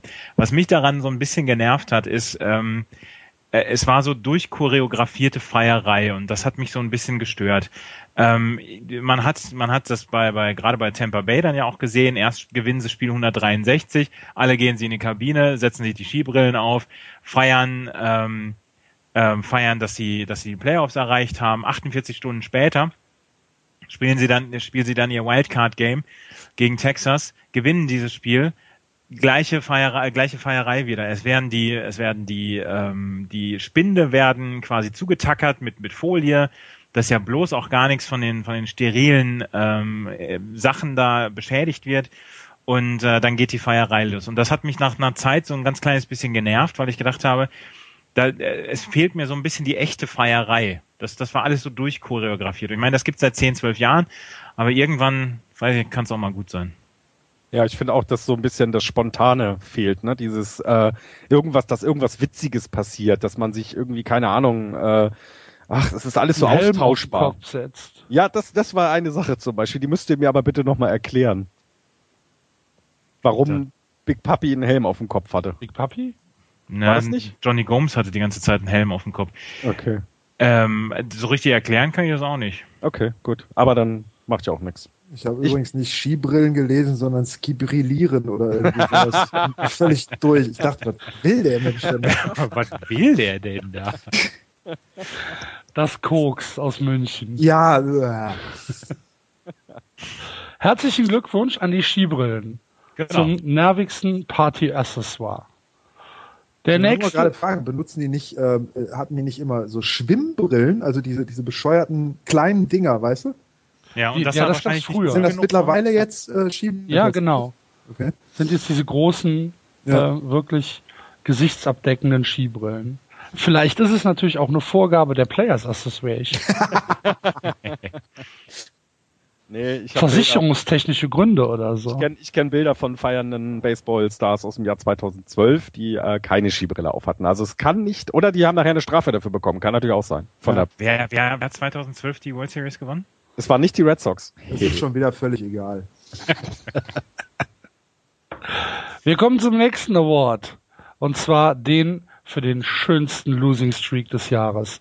Und da kann es nur eine Mannschaft geben, die Houston Astros, die die letzten 15 Spiele der Saison verloren haben und damit seit 1899 die erste Mannschaft waren, die ähm, das ja über sich hat ergehen lassen müssen. Die letzte Mannschaft, die halt 15 Spiele in Folge zum Ende des Jahres verloren hat, waren die Cleveland Spiders. Und ähm, die gab es dann im nächsten Jahr nicht mehr. Die sind nicht so großartig. Die sind dann, die haben sich dann gedacht, ach komm, weißt du Das was, machen wir nicht mehr das mit machen euch. wir nicht mehr mit. Was ich ja gut finde, ist, dass sie den Mets wenigstens äh, die, äh, den Rekord für die meisten verlorenen Spiele in einer Saison gelassen haben. Oh, okay, kann, kann man auch 40 sehr zu 120, genau, von 1962. Und nicht mal dafür sind die, äh, die Astros gut genug. Ne? Also 111 verlorene Spiele ist schon Kudos. Sie hatten übrigens noch einen anderen, einen anderen Rekord. Sie haben in vier aufeinanderfolgenden Spielen mindestens 13 Strikeouts gehabt. Oh, oh Gott. Oh Gott. Gut, Das da war- waren die Red Sox während der Playoffs auch kurz davor, das zu erreichen, aber Ich wollte sagen, das hat ja schon ein Spieler bei euch teilweise alleine erreicht, ne? ja, ja. Habt ihr immer mir gesagt, dass die, äh, Das ist Ein- aber, uiuiui. habt ihr mir immer gesagt, dass die nur die mittlere, mittel, die mittlere Ja, Lineup ja, aber-? Wir haben dafür halt auch noch sieben Home Runs pro Spiel geschlagen. Stimmt, ja. Und die Astros nicht. Nee. Nee. Weißt du, was an diesen Google Docs toll ist? Na? Man sieht, wer wo immer rumklickt. Ne, Florian? Ja. Ähm, also unsere, unser Umschlag ist ein Google-Dokument, wie ihr gerade Ja. festgestellt habt. Der nächste Award, Jan, nur für dich. Nein, ich will nicht. So schlimm gewesen und ich habe es komplett gesehen. Ja, das, das Spiel, was am längsten. War es tatsächlich das Spiel? War Das es war auf jeden Fall, es war auf jeden Fall das quälendste. war Wir das können ja sagen, die quälendste Entscheidung das- des Jahres. das zähste, Stück Fleisch. der in der ganzen Saison vom Ofen gefallen ist. Ja. Die 20 Innings der New York Mets gegen die Marlins und keiner will gewinnen. Kommt irgendwann, haben sie glücklicherweise irgendwo einen Wann her. Und es, das Spiel ging um 19 Uhr los. Und ich saß hier und dachte, es ist so schön, es ist um 22 Uhr fertig, ich kann ins Bett gehen. Und es lief weiter und weiter und weiter. Und die Kommentatoren, man merkte richtig, dass die auch keinen Bock mehr haben, so von wegen, scheiße, es ist Sonntag, wir müssen morgen wieder in einer anderen Stadt sein. Ich habe noch nicht Geschichten gefragt. sind Ah, genau. Es ist einfach schlimm, sowas. Ja. Und es ist irgendwie zu Ende gegangen und ich glaube, am nächsten Tag haben die beiden Mannschaften wieder zwölf Innings oder sowas gespielt. Es war schrecklich. Das- Ich will das nicht mehr. Dann hat man in der, Ich kann Köl das nicht mehr, ich will das nicht mehr sehen. hat man in der Kölner Südstadt nur einen, einen, einen glucksenden Schrei gehört. Ja, und dann, und dann verlieren deine Mets auch noch. Ja, klar, Nach 20 Innings. ja, natürlich. Das wäre jetzt ja nicht die Mets. so traurig. Ja, herzlichen Glückwunsch an die beiden Mannschaften. Ganz, ganz toll. Ähm, der nächste Award ist ein sehr subjektiver Award. Der geht an den Sexiest Man Alive in der MLB und das ist ähm, in meinen und auch in Andreas Augen Juan Uribe. Aber das müsst ihr mir bitte erklären. Mir auch. Juan Uribe ist 34 Jahre alt. Ist Spricht ein er jetzt erstmal nicht gegen ihn. Nein, das spricht nicht gegen ihn. Das spricht nicht gegen ihn. Mach mal eine ein- Bildersuche auf Google. Das wollte ich gerade, ich wollte gerade überleiten dazu. Juan Uri- Uribe ist 34 Jahre alt, ist ein durchaus geschätzter äh, Baseballspieler. Wenn man ihn dieses Jahr ins Gesicht geguckt hat, hat man gedacht, man hat es mit einem Mitte 50-jährigen Mann zu tun. Einspruch. Juan Uribe wird niemals, wird niemals so alt werden, wie er dieses Jahr aussah. Einspruch. Scott Atchison. Angucken, Ich weiß.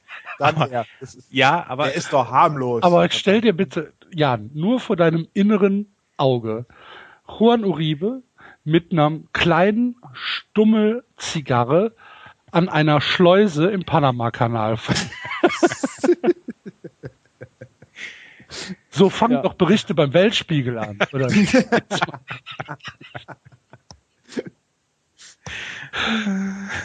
Juan ja. steht schon seit 47 Jahren an der ja. Ich finde es ja schön, dass ihr ihn äh, gewählt habt, weil äh, meine Abneigung gegen ihn könnte nicht größer sein. Junge, Junge, Junge. ah, so. No Maß. Axel und ich hatten das gleiche Spiel gesehen und hatten, glaube ich, im gleichen Moment getwittert. Holy fuck oder irgendwie sowas.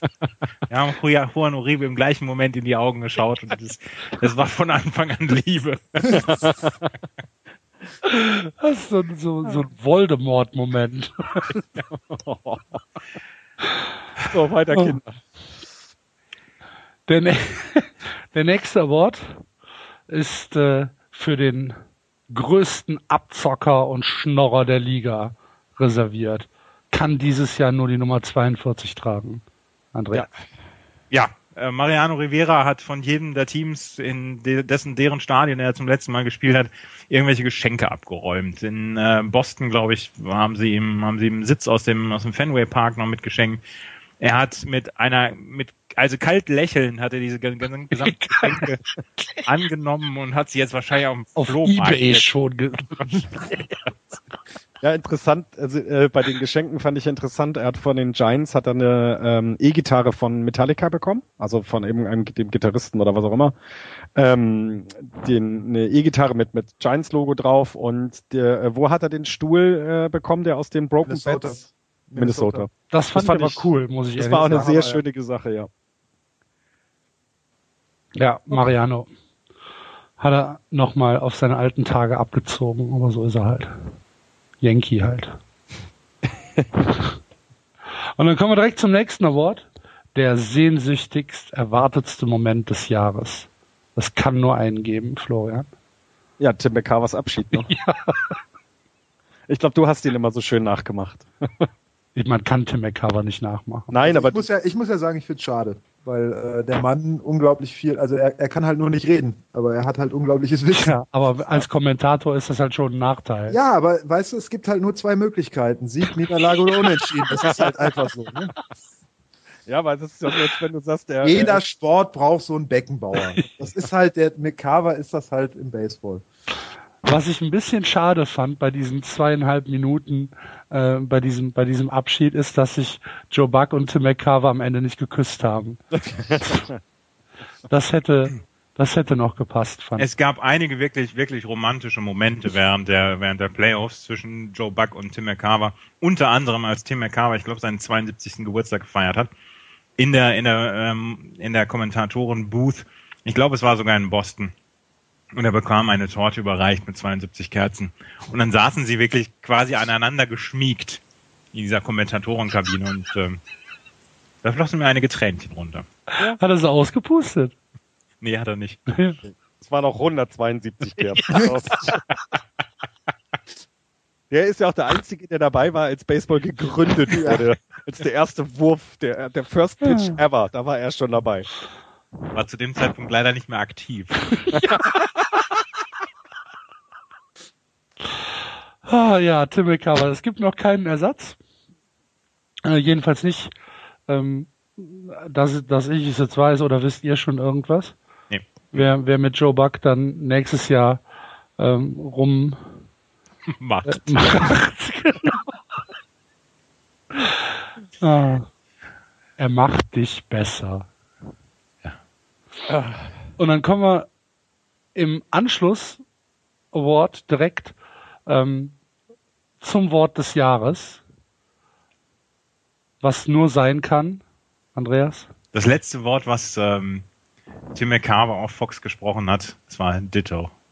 Und es wurde irgendwann so mit einem kleinen Video unterlegt von ähm, ah, Nachricht von Sam, in dem das Wort ja auch eine Rolle spielt und ähm, sein letztes Wort war tatsächlich Ditto. Joe Buck hatte irgendwie gesagt, es war eine wunderschöne Zeit mit dir. Ja. Und du bist ein Freund von mir. Genau, und Tim, Mac, äh, Tim McCarver sagte Ditto. Ditto. ich hab Hunger. Lass aufhören. So in etwa. Und dann haben sie nochmal in die Kamera geblinzelt. Und dann kam die Überblendung. Man hätte vielleicht noch One Moment in Time spielen können als Fox-Regisseur, aber haben sie nicht gemacht. Damit haben wir also die Awards für Tim McCarver auch abgegrast und kommen jetzt zum Kameradenschwein des Jahres. Da kann es auch nur einen Sieger geben, oder Jan?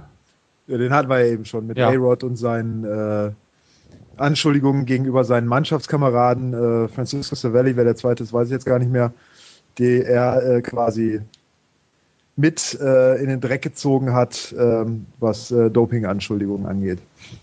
Also den Award für, der, für das Kameradenschwein des Jahres geht dieses Jahr unangefochten an A-Rod. Hat Ryan Brown nochmal Glück gehabt. Die schönste Fehlentscheidung müssen wir auch küren. Und die geht an Angel Hernandez und seine Crew, die einen Home Run der äh, Oakland A's gegen die Indians nicht anerkannt haben, obwohl sie sich den Videobeweis fünf Minuten angeguckt haben. Das war auch großartig, oder Andreas? Das war, das war wirklich großartig. Vor allen Dingen in der Zeitlupe wurde dann wirklich klar, dass das ein Home Run gewesen ist. Es war das neunte Inning. Es stand 4 zu 3 für die ähm, Indians. Ähm, es war Closing Time und ähm, dieser Home Run wird nicht gegeben. Und wir haben darüber auch während der, der Podcasts mal gesprochen. Ähm, da hatte Jan darüber gesprochen und hat gesagt, wenn dieser Home Run am Ende darüber entscheidet, wer die Playoffs erreicht oder nicht, dann Gnade uns allen Gott. Irgendwie sowas war das. Und ähm, das war eine furchtbare Fehlentscheidung und selbst durch das Instant Replay wurde es nicht aufgelöst, obwohl es jeder gesehen hat, auch im Fernseher, dass das äh, niemals äh, nur ein Double war, sondern ein Home Run. Die Reporter ja. haben sich auch gut aufgeregt. Ja. Wir, wir, werden ja nächste Saison da auch noch mehr Spaß mit haben, wenn es dann oh, ja. die Ausweitung gibt mit dem ganzen Blödsinn da. Das wird noch richtig lustig, ja. ja. Vor allen Dingen wird es die Spiele wahrscheinlich nicht kürzer machen. Nein! noch länger. Nach noch neun, länger Nach stell dir einfach mal vor, nach neuneinhalb Stunden gewinnen die Mets im elften Inning. Nee, stell dir einfach mal vor, es ist das 25. Inning und es gibt eine enge Entscheidung und dann, so, Fernsehbeweis. Und dann wird erstmal eine halbe Stunde auf den Fernseher geguckt. Gott. Beim Spiel Metz gegen Marlins. Genau. 0-0 steht. Und zwar jedes Mal. Alle 18 Spiele, die sie gegeneinander spielen werden. Also, Angel Hernandez oder Angel Hernandez. Ich weiß es nicht. Herzlichen Glückwunsch. Schönste Fehlentscheidung. Dann haben wir den autarken Arm des Jahres. Und zwar geht der an einen mir namenlosen Seattle-Coach. Andreas, wie hieß er denn noch? Ich habe es jetzt auch nicht, ich habe es jetzt auch nicht mehr rausgefunden. Der der Bankcoach äh, gemacht hat, weil äh, der der äh, Skipper im Krankenhaus lag für Seattle. Genau. Ähm, es steht 7 zu 2 für die äh, Mariners in Boston äh, im neunten Inning und der äh, der Bankcoach kommt halt auf den Mount gelaufen und will einen Linkshänder, Linkshänder haben und der rechte Arm geht aber hoch. das war nicht gut. Kam, das war nicht, das ja. war nicht gut. Vor allen Dingen, es war, es war so, so eine Slapstick-Situation. Er hat den rechten Arm gehoben, sofort dann, glaube ich, gleich auch den linken Arm, aber da hat der, der, der, der Umpire hatte sich schon umgedreht zum Bullpen. Das Bullpen wusste auch nicht Bescheid, wer da jetzt draufkommen sollte. Und ähm, es endete damit, dass dann, es glaube glaub, ich, ein, ein Triple von, von Ellsbury und äh, das ging 7-2 im neunten Inning war es. Äh, stand auf einmal 7 zu 4 und ähm, damals noch äh, Jerry Remy, ähm, der damals noch in, in der Booth in, in Boston saß, sagte dann, hmm, this seems to get very interesting. und ähm, die Red Sox haben dann das Spiel aufgeholt von 7-2 auf 8 zu 7 und haben damit äh, den, den Seattle Mariners einen tierischen Schlag verpasst. Und wir haben gelacht. Wir haben sehr gelacht. Also auch für einzelne Arme vergeben wir Awards. Ja. Die schönste Schweigeminute geht natürlich an Florian. Hawk Harrison. Na klar. Mercy. Und zwar äh, beim Spiel gegen deine Mets, Jan, ähm, gibt es die Situation, es steht 4-3 im, äh, im neunten Inning. Es kommt ein Pop-up und der Pop-up geht halt auf den auf den Pitchers Mount. Von links kommt der dritte Baseman, von rechts kommt der erste äh, Baseman und äh, der, der Pitcher ist halt auch noch dabei. Von vorne kommt der Catcher und alle vier gucken in die Luft und der Ball geht halt in der Mitte runter. Habe ich Und das dann- Spiel gesehen? Mir sagt das gerade überhaupt nichts. Echt? Ich kann, ja, ja. Und dadurch, und dadurch verkacken die, die White Sox es noch. Und Hawk Harrelson sagt halt einfach nur, äh, they did it again, äh, they found another way. Und danach sagt er zweieinhalb Minuten gar nichts. Nichts mehr. Herrlich. Ist wahrscheinlich rausgegangen. Ich hab keinen Bock mehr hier. Lasst mich doch mit eurem Scheiß in Ruhe. Ah, Hat seinen Flachmann aus dem Schreibtisch geholt. Kippe an, Schnauze halten jetzt. 160 Spiele im Jahr machen. Und muss immer wieder so eine Scheiße. Dieselbe Scheiße wie im letzten Jahr hier. Ah. Ehrlich. Großartig. Und äh, wo wir von großartig sprechen, kommen wir zum äh, Last Man Standoff Award, der dieses Jahr, ich tippe mal, nur von uns vergeben wird. Und zwar ähm, gibt's da auch nur ein, äh, ja, eine Nominierung und dementsprechend kann es auch nur einen Sieger geben. Und es sind zwei, ich doof. Natürlich ist, natürlich ist es, wenn es ein Standoff ist, müssen es ja zwei sein, ne? Hm? Mindestens. Joe Kelly und Scott von Slyke. Andreas, erklär uns mal, was da passiert ist. Joe, Joe Kelly und Scott Van Slyke haben in den ganzen Playoffs nichts gerissen. Also Ja, du musst erst mal sagen, wer das überhaupt ist. sind, sind zwei Spieler von den Dodgers beziehungsweise von den äh, Cardinals, von den St. Louis Cardinals. Und die beiden haben während der Playoffs nichts gemacht. Gar nichts. Also die sind nicht in Erscheinung getreten. Dann gab es das Spiel 6 der äh, National League Championship Series. Und dann stellten sich halt alle Spieler vor dem Dugout auf, dann gab es die Hymne, alle packten ihre Mütze auf die Brust, aufs Herz und äh, hörten dieser Hymne zu. Ähm, sämtliche anderen Spieler trollten sich, bis auf diese beiden. Ähm, es fing an, ich äh, glaube, der von den Cardinals hat, hat einfach gesagt, ich bleib jetzt stehen. Und der andere von den Dodgers hat gesagt, gut, dann bleibe ich auch stehen. Das Ganze ging zwölf Minuten lang. Sie blieben einfach stehen. Sie wurden irgendwann wurden sie angefeuert von ihren Mitspielern, dass sie bloß nicht als Erster wieder, also als Erster zucken. Und ähm, letzten Endes haben die die Dodgers gesagt, ähm, Vance Like hat wohl gewonnen. Und ähm, Haben das sie war, dem, dem einen haben sie auch einen Bettinghelm aufgesetzt schon. Ne? dem einen haben sie einen Betting, also die, die Dodgers haben, waren euphorischer beim Anfeuern ihres eigenen Spielers, äh, Scott Van Slyke. Und ähm, hinterher hieß es dann, Scott Van Slyke habe diesen Standoff gewonnen. Aber das war eine der skurrilsten Situationen dieser, dieser Playoffs, weil man von vornherein nicht wusste, was, was haben die beiden davor. Es ging einfach, ich glaube, da, da ging es einfach darum, komm, jetzt zeige ich dir mal, ich, ich kann Ich länger. hab den längeren. Wer zuerst waren- blinkt. es war, es war eine wirklich skurrile Situation. Es war eine wunderschöne Situation, weil ich habe sehr gelacht, als ich das gesehen habe. Äh, irgendwann hat der Schiedsrichter gesagt, Leute, wir müssen ja noch mal ein Spiel spielen. Aber, Es sind halt Playoffs, ne? ja, genau. Spiel 6. Ja. Fox. Es- Kostet es auch ja kein nicht- Geld. Es ist ja nicht so, dass es um nichts geht. Ne? Ja. Ja.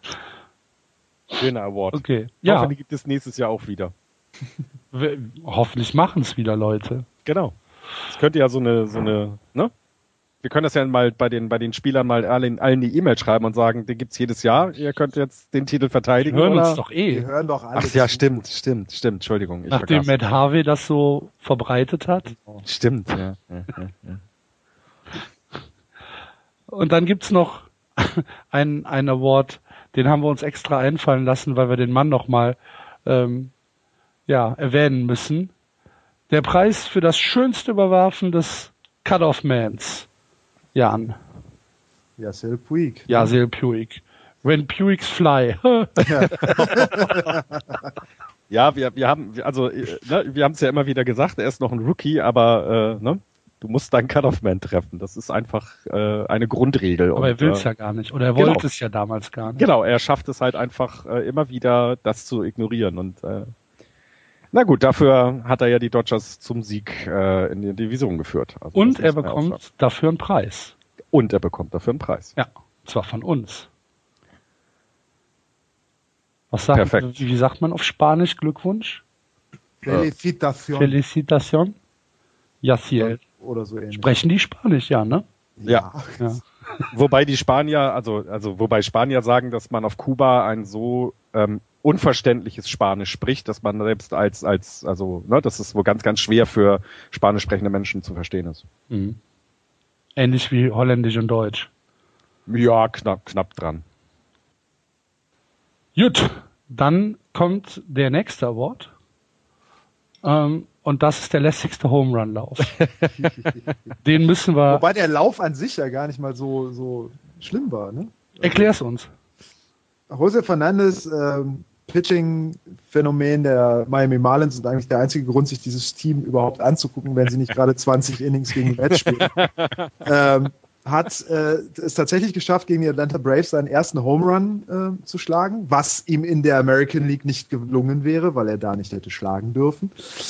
Ähm, und äh, ist, ist dementsprechend natürlich auch, äh, wie soll man sagen, überrascht, äh, erfreut und guckt diesem Ball nach, weil er wahrscheinlich noch nie in seinem Leben Ball so gut getroffen hat. Und dann fliegt das Ding aus dem Stadion und er läuft los und äh, Fistpump und alles Mögliche und irgendwie äh, gefällt das den äh, Braves nicht. Und die fangen an rumzutexten. Und während seines Laufs um die Bases wird er von eigentlich jedem Infielder der Atlanta Braves angeschrien und äh, was weiß ich, was da noch alles passiert. Und bevor er zur Homeplate kommt, steht dort Brian McCann, Catcher der Atlanta Braves, und lässt ihn nicht durch. Und schreit ihn an. Und das führt dazu, dass natürlich sämtliche äh, Spieler von den Bänken kommen und die Bullpens sich leeren. Und äh, es war kein Brawl, aber äh, es war kurz davor. Es war Geschubse. Ja. Man muss aber auch sagen, dass Brian McCann eine ordentlich kurze Lunte hat, ne?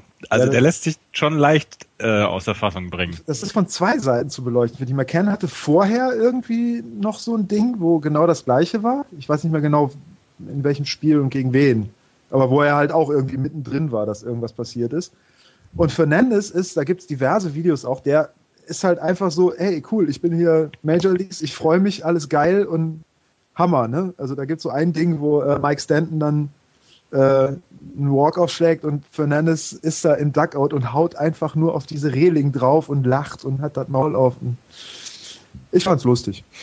Ich fand's auch lustig. Fernandes hat sich ein bisschen vielleicht zu sehr äh, aufgegeilt an der eigenen Stärke. Ähm, aber also Brian er hätte da mit Erwachsener umgehen dürfen, meiner Meinung nach. Ja. Aber wir hatten ja, das war ja relativ zum Ende der Saison, als das passiert ist. Und wir hatten ja damals schon gesagt, dass die Braves irgendwie ein bisschen nervöser werden gerade, ne? Ja. Ist uns dann auch aufgefallen, das war eines so der Situationen, wo das sehr auffällig war. Denn so richtig äh, erkennen, was da passiert ist, kann man ja nicht. Denn er, also es gehört sich ja nicht, dass man so sehr, so sehr arg feiert, wenn man Home Run geschlagen ist, wenn man die Bases umrundet. Man soll ja auch nicht gehen, sondern man läuft ja auch. Ähm, und feiert dann tatsächlich erst, wenn man die Platte berührt hat. Und ähm, das, das hat er ja auch eigentlich getan, das muss man ja nun mal so sagen. Also, Die Braves haben ja jetzt die Reißleine gezogen, die ziehen ja dann demnächst um. Ja, geht der Award für den lässigsten oder schönsten oder provokantesten Home Run Lauf des Jahres an José Fernandez. Herzlichen Glückwunsch. Aber keine Awardvergabe wäre natürlich vollständig, ohne dass wir äh, den MVP klär, äh, deklarieren. Äh, wir haben schon die erste Drohung aus der Baseball-Bundesliga erhalten via Twitter. Moritz Buttgereit äh, hat angedroht, nie wieder zu, zu hören, wenn wir nicht Mike Trout als MVP Oh, wählen. okay, gut. Tschüss, Deswegen, Moritz. Tschüss, Moritz. deswegen ähm, äh, der MVP für Moritz Buttgereit ist also Mike Trout. Und äh, wir machen jetzt unsere eigenen. Andreas, fang du mal an. Also ich habe ja lange überlegt und ich möchte ja auch nicht als, als Red Sox Fanboy dastehen. Deswegen geht mein Auf MVP keinen Fall, natürlich nicht. Nein, nein, nein, nein. Ich bin ja, also ich habe ja, ich habe ja so ein bisschen eine Informationspflicht und so, beziehungsweise wir müssen das Ganze ja neutral beleuchten. weil wir mein MVP sind. Genau.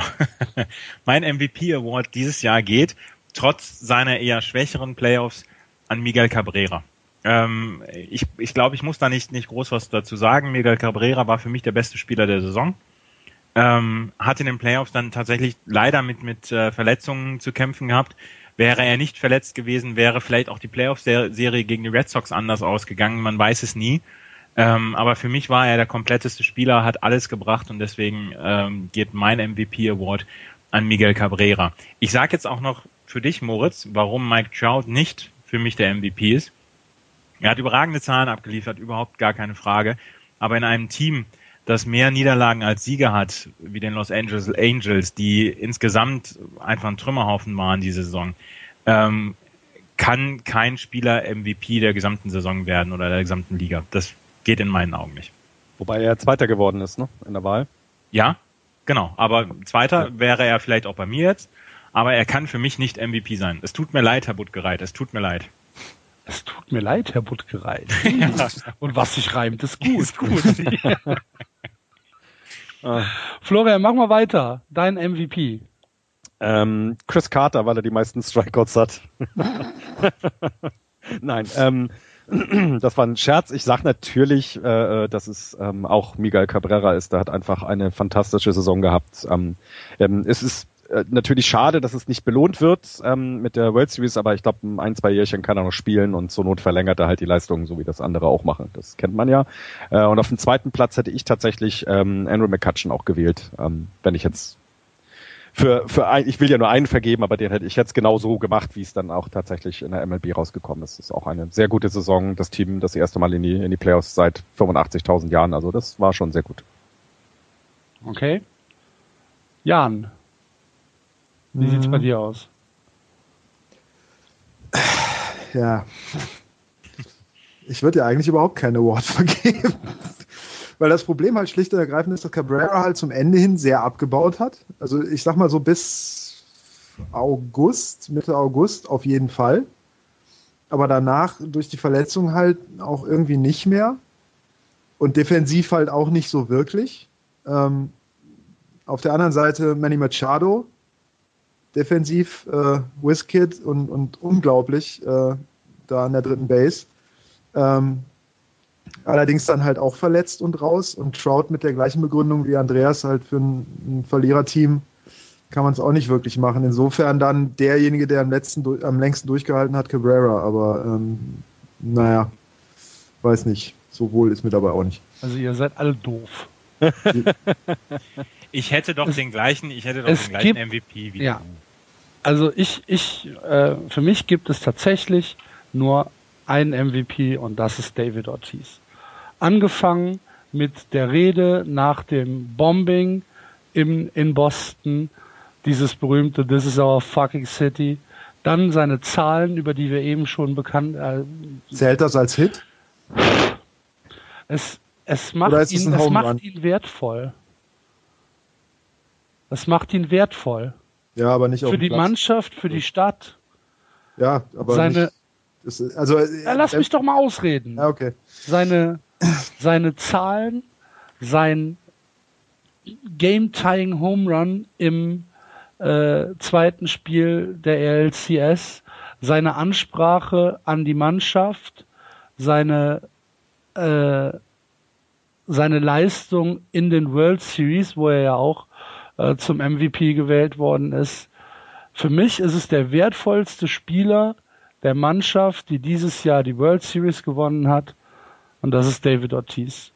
Da gibt's vielleicht noch ähm, ne, ne, ne klein, ein kleines Fragezeichen, ob nicht vielleicht Dustin Pedroia noch wertvoller gewesen wäre. Aber ich glaube es nicht und deswegen ist mein MVP David Ortiz. Ich glaube, wir haben unterschiedliche Auffassungen. Das mag sein. Ja, nee, weil der MVP halt nur für die Regular Season gilt und nicht für so, die Boston. Ja, gut, für ach, Deswegen. Also, also, okay, also das habe ich jetzt nicht. Ich habe es für die für das ganze Jahr. Ja, sind das die Just Baseball MVP? Eben, genau. genau, weil ich okay. finde, das, was du gerade gesagt hast, ist eben auch ein anderer, anderes Kriterium als Hits und so weiter. Ja. Ne? Also als, als das, was für einen Impact er auf das Team hat, wie wertvoll er ist. Und, genau, aber deswegen ähm, heißt es doch der wertvollste Spieler, nicht der beste. Ja, aber ich glaube, das ist, äh, sehen die in Amerika alles ein bisschen anders dann noch ja. leider, weil ich finde die, deine Begründung genau richtig. Ich hätte bei mir zum Beispiel auch Hunter Pence gewählt, jetzt für mein Team. Der war jetzt, hat keine großartige Saison gespielt, aber hat alle 162 Spiele auf dem Platz gestanden und äh, immer mit voller Energie äh, gespielt. Und das ist eben auch wertvoll fürs Team, obwohl er eben die Zahlen nicht produziert. Ne? Und wenn ich, es ist, da sind andere besser gewesen in diesem Jahr. Und deswegen verstehe ich das, warum du äh, Ortiz Also das ist, sind jetzt Kellerregeln, die gelten jetzt. Ja, ja, ja. ja. Also wir haben, ähm, ich glaube, da sind wir uns alle einig, ein, ein tolles Jahr mit der MLB äh, gehabt. Der eine ein bisschen erfolgreicher als der andere, aber es war immer unterhaltsam und ähm, wir hoffen, dass wir in 2014, wenn die äh, wenn die Spring Leagues losgehen, irgendwann im Anfang Anfang März, ne, fängt äh, Cactus ja. und Grapefruit League an, ähm, dass wir dann ähm, wieder genau in den gleichen Entertainment-Faktor kommen, wie wir ihn jetzt hatten in diesem Jahr. Ja, jetzt haben wir die ganze Zeit über die MLB gesprochen, über die Superlativen und über ähm, die Rekorde, über die Leute der Saison. Und jetzt kommen wir äh, natürlich, wie ihr das von uns gewohnt seid, in heimische Gefilde zurück. Und da haben wir einen Gast in der Leitung. Der Moritz Ger ist wieder bei uns. Hallo Moritz. Hi, hi Axel. Wie ist das Leben? Alles gut? Alles top. Wunderbar. Off-Season genießen. Off-Season genießen, prima. ähm, du hast dich bereit erklärt, uns ein bisschen äh, über das Jahr in der deutschen Bundesliga Auskunft zu geben. Sag mal, wie, wie war denn das Jahr für den deutschen Baseball, für die Liga und äh, für, die, für das Spiel insgesamt? Bist du zufrieden? Ja, super. Also es wird ja im Prinzip jedes Jahr besser, jedes Jahr größer, jedes Jahr gucken mehr Leute zu. Ähm, und äh, ja, dieses Jahr war jetzt eigentlich nicht anders. Ne? Also die, die deutsche Liga, ähm, wenn wir Spiele in Regensburg hatten oder auch bei uns zu Hause in Bonn, in Solingen, es war immer super, super viel los. Und äh, ja, man hat das Gefühl, dass, äh, dass jedes Jahr nochmal ein paar Leute mehr kommen. Und das war dieses Jahr nicht anders. Das war echt äh, spitze. Und ja, die, ja. Die Liga ist ja zu Ende gegangen mit einem ähm, man kann fast schon sagen, mit einem epischen Finale in Regensburg. Spiel 5 am Tag der deutschen Einheit, äh, ausverkauftes Haus, 3000 Menschen vor Ort. Der Stream der Buchbinder Legionäre teilweise überlastet, auch mit, äh, Andreas hilft mir raus, wie viel waren es? 1800? 2000, 1800, knapp 2000, ja, Ja, genau, 2000 Menschen, die dazugeguckt haben. Das äh, muss man als äh, Erfolg ansehen, oder? Auf jeden Fall. Also das, das sind auch so Sachen, also das, was die Legionäre da machen mit dem Stream, dass man das noch verfolgen kann, ähm, ist einfach der Wahnsinn. Da hoffe ich, dass das in den nächsten Jahren einfach auch bei anderen Teams noch möglich sein wird, dass die auch sowas machen, dass man nicht äh, nur die Legionäre-Spiele online gucken kann. Das ist Wahnsinn und auch wie das aufgenommen wird von der Community und dann natürlich ja, was, was da für Leute bei den Playoffs gekommen sind. Wobei man auch echt nicht äh, verachten darf, dass äh, äh was bei der ähm, bei der regulären Saison da passiert ist. Also, dass wir irgendwie 400, 500 Leute für Heimspiele hatten, dass das bei Solingen so war, dass äh, Regensburg diese äh, Zuschauerzahlen äh, ähm, vorzeigen kann, auch für, für einfach äh, Spaßturniere in Anführungszeichen, wie den Buchbinder äh, Cup oder so, den die gemacht haben, beziehungsweise den die jedes Jahr machen, das ist Wahnsinn. Also im Prinzip läuft alles in die richtige Richtung. Richtig, genau. Ich meine, kann natürlich nicht schnell genug gehen. Ne? Man will eigentlich immer, äh, dass das alles noch äh, viel bekannter wird und viel schneller, aber äh, die, die Entwicklung der letzten zehn Jahre ist schon Wahnsinn. Ja, prima. Dann hoffen wir, dass das so weitergeht. Ich meine, es kann ja im Moment nur über ähm, über Ehrenamt und über, über Einsatz gehen. Ne? Ähm, die Entwicklung, die wir vielleicht im Volleyball oder im Basketball oder im Handball haben, dass ähm, wir da regionale äh, Medienpartner haben, da sind wir vielleicht noch ein paar Jahre von weg im Baseball. Genau. Also das, das, äh, das ist natürlich so das Ding. Es gibt immer noch so regionale Medien, die da so ein bisschen ähm, ähm, Reports machen zwischendurch, also sei es Center TV in Köln äh, oder eben auch dann doch die, die Zeitungen, die das relativ gut covern. Ähm, äh, aber es ist eben nicht konstant. Also wir sind sehr weit davon entfernt, irgendwo auch nur eine, eine, eine konstante Präsenz oder eine Rubrik zu haben äh, über eben das hinaus. Jetzt war mal wieder ein großes Spiel, hier ist ein Ergebnis und dann vielleicht alle paar Wochen oder Monate mal ein äh, etwas größeres Foto. In der Zeitung ist es leider immer noch nicht dann äh, in den Medien mit dieser Konstanz. Aber je wichtiger das für die Leute wird, je mehr Leute kommen, desto mehr wird es auch in die Medien kommen. Wir werden da dran bleiben. Ja, genau. Dann gucken wir mal äh, auf die Saison zurück. Was ist denn für dich ähm, jetzt rein subjektiv natürlich? Ähm, wen würdest du als äh, äh, Team des Jahres äh, den Titel geben? Ist das der Meister immer? Nee, finde ich, äh, finde ich auf gar keinen Fall. Also ähm, man muss sagen, dieses Jahr ähm, hätte ich nicht gedacht, dass Regensburg gewinnt. Wir hatten ja auch vor ein paar Wochen mal, äh, mal Monaten jetzt mittlerweile schon darüber gesprochen. Ähm, also auf jeden Fall äh, beeindruckend, dass sie das noch gewonnen haben gegen Solingen, die sehr stark waren dieses Jahr und eben Regensburg ein äh, ähm, einfach auf dem Papier nicht so stark wirkte wie die wie die letzten Jahre. Ähm, und dann ähm, ja, also würde ich sagen, klar, Regensburg äh, Sieger äh, des Jahres, äh, aber Solingen hat eine wahnsinnige Saison äh, ähm, ja, gespielt. Ähm, unsere Saison lief gut, äh, die Heideköpfe hatten auch eine Wahnsinnsmannschaft. Ähm, aber im Endeffekt muss ich sagen, ich war total beeindruckt von Mainz, als wir gegen die gespielt haben im Viertelfinale, weil die eine unglaublich junge Mannschaft haben und ähm, wenn ich das richtig sehe, nur einen ausländischen Spieler, den Pat Haugen, der im zweiten Spiel wirft. Und mit so einer jungen Mannschaft äh, das hinzukriegen, war schon echt äh, sehr beeindruckend. Also will ich jetzt nicht sagen, das Team des Jahres Mainz Athletics, aber ich war echt beeindruckt davon, wie, wie tough die gegen uns gespielt haben, was sie für eine Saison hingelegt haben. Und äh, ja, und das eben alles ohne so starke ähm, ähm, Veteran-Unterstützung, wie die anderen Mannschaften das haben und eben auch mit sehr wenig Ausländern. Und das kann man bei Solingen, Heidenheim, Regensburg und äh, uns in Bonn nicht wirklich behaupten. Da haben äh, jede Mannschaft mindestens zwei, drei Ausländer. Ähm, und äh, das war bei Mainz einfach nicht der Fall. Also dann können wir eigentlich Mainz dann auch so ein bisschen als die Überraschung des Jahres hinstellen, oder? Ja, auf jeden Fall. Also ähm, von, von dem Ergebnis im Endeffekt vielleicht nicht unbedingt, aber von wie die gebettelt haben und was die da auf die Beine gestellt haben und auch wo es, glaube ich, für die in der Zukunft hingeht, äh, ist, das, äh, ist das super beeindruckend. Ja. Und ähm, wer war für dich dann so der, der Spieler des Jahres? Also wenn, wenn du jetzt diese, diese Bundesliga-Saison einfach mal Revue passieren lässt, ähm, wer hat als, als meist, als, als, als wirklich der, der beste Spieler der Bundesliga herausgestanden? Boah, ist natürlich super schwer zu sagen, wenn man selber in einer Mannschaft spielt, nicht, äh, nicht Teamkollegen zu wählen da. Ähm, ja. ähm, das, trau dich, äh, trau dich, ja. trau dich.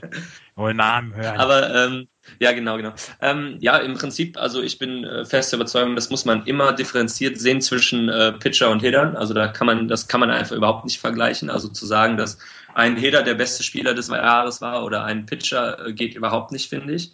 Aber ähm, also für mich ist eigentlich fast fast jedes Jahr, was was der andere Just hinlegt, äh, der Wahnsinn. Und äh, das ist dieses Jahr wieder nicht anders, äh, was der in den Playoffs, äh, dass er äh, eben die ersten zwei seiner Spiele gewonnen hat gegen Regensburg und dann das äh, letzte auch noch wirklich knapp war äh, und Short Rest und so. Äh, also für mich ist das äh, im Prinzip äh, auch wieder mal äh, irgendwie äh, Pitcher des Jahres eine wahnsinnig konstante reguläre Saison hingelegt und äh, natürlich hat er eine super Mannschaft um sich herum, aber dann äh, in den Playoffs gegen eben äh, die beste Mannschaft des Südens dann nochmal sowas hinzulegen, ist äh, ja ganz klar. Ich meine, er ist ein Kumpel von mir, aber äh, für mich auch äh, der Pitcher des Jahres da. Und ähm, äh, Heder muss ich mit meinem Teamkollegen gehen, einfach Florian Nehring.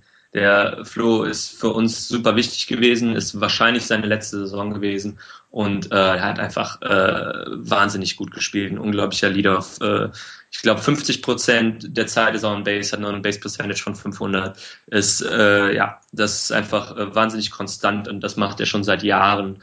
Und äh, da das jetzt dieses Jahr irgendwie auch sein, sein wahrscheinlich letztes Jahr war, wahnsinnige Performance nochmal. Und äh, ja, das sind so für mich eigentlich so die Spieler, Spieler des Jahres, die beiden Jungs. Ähm, ich gehe da immer bewusst mit Deutschen, weil ich finde, äh, die, die Amerikaner, die kommen und gehen und die machen gute Performances und so, aber die haben einfach einen anderen Hintergrund als Jungs wie der André oder der Flo. Mhm. Ist denn, du bist ja, du bist ja jetzt selbst Pitcher. Ähm, wer, wen würdest du denn sagen, ähm, wen facest du ähm, so ganz ungern? Wer ist so der härteste Klatschhitter, den wir in Deutschland haben? Ja, äh, also ich habe auch immer so aus, aus Spaß äh, gesagt, ähm, bei meinen Teamkollegen in Bonn, weil der Flo und ich gleichzeitig von Köln nach Bonn gewechselt sind, dass ich super happy bin, dass ich äh, gleichzeitig mit dem Flo Mannschaften wechseln konnte, damit ich äh, den nie facen muss. Ähm, also der ist auf jeden Fall äh, immer ätzend.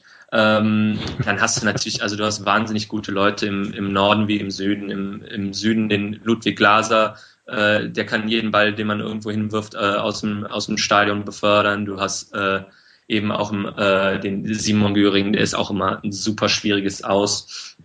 Meistens hat man so äh, persönliche Fäden gegen gewisse Leute, wo man einfach das Gefühl hat, ja, die habe ich noch nie wirklich gut geschafft, in meinem Leben auszukriegen oder so. Und das, äh, beziehungsweise gegen die habe ich einen super Pitch geworfen, den ich jetzt noch genau weiß, wo der war, und die haben den trotzdem geschlagen und ich verstehe es nicht, wie sie das machen können. Und äh, das war für mich ähm, der, dieses Jahr der Tanner Layton, äh, der Lefty äh, Second Baseman von Soling. Unglaublich gut. Und äh, zum Glück musste ich dieses Jahr nicht gegen ihn werfen, beziehungsweise ähm, äh, hab dann, wir sind nicht so weit in den Playoffs gekommen, dass das hätte passieren müssen, aber Kai Gronau war auch immer unglaublich, unglaublich äh, gefährlich, wahnsinnige Plate Coverage.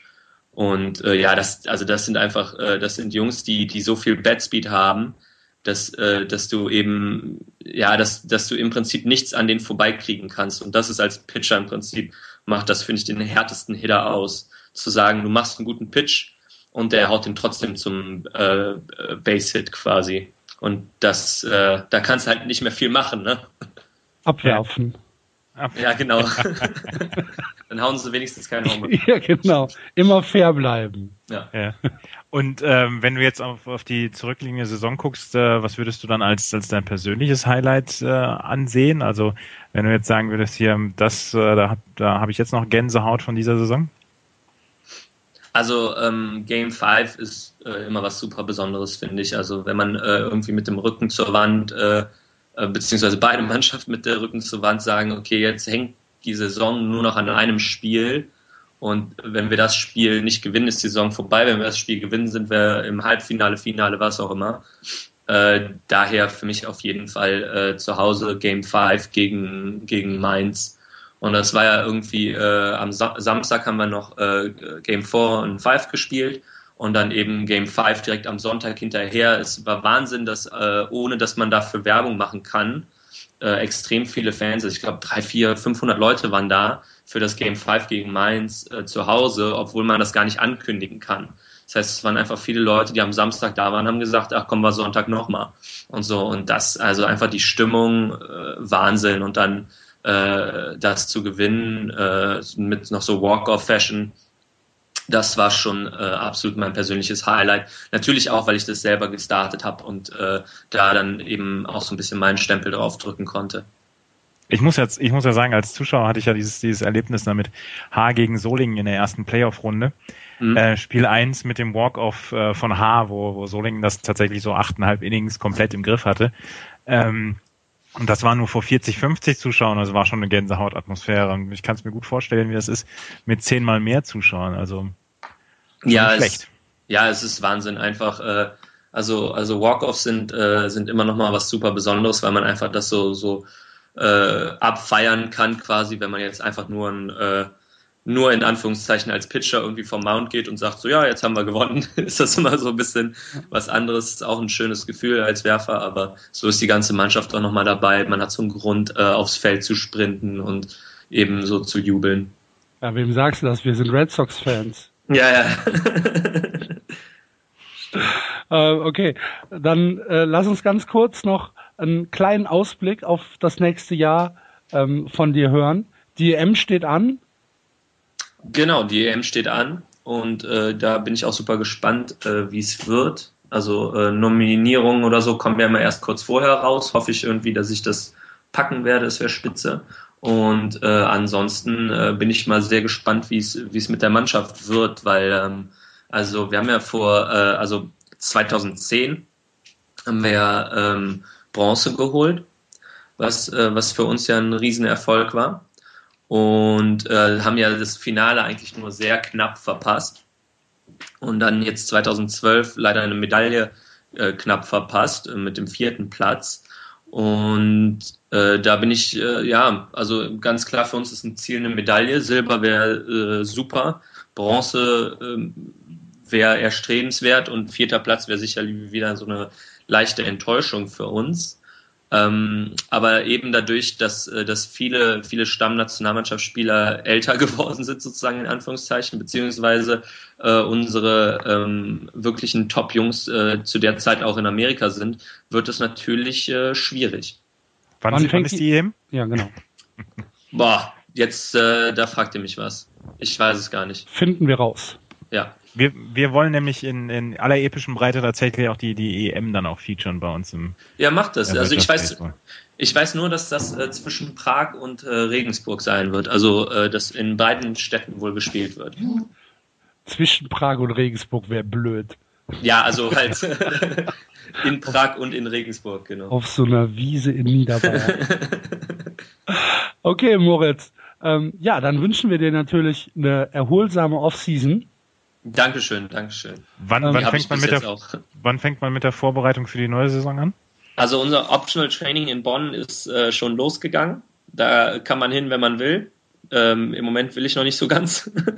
und äh, es ist auch eher, äh, also die Heder kommen dann dahin und machen schon mal ein bisschen was. Als Pitcher brauchst du eben auch deine paar Monate mal Pause, um äh, mal zu sagen, okay, jetzt äh, kann sich mal meine Schulter wieder äh, normal anfühlen für eine Zeit.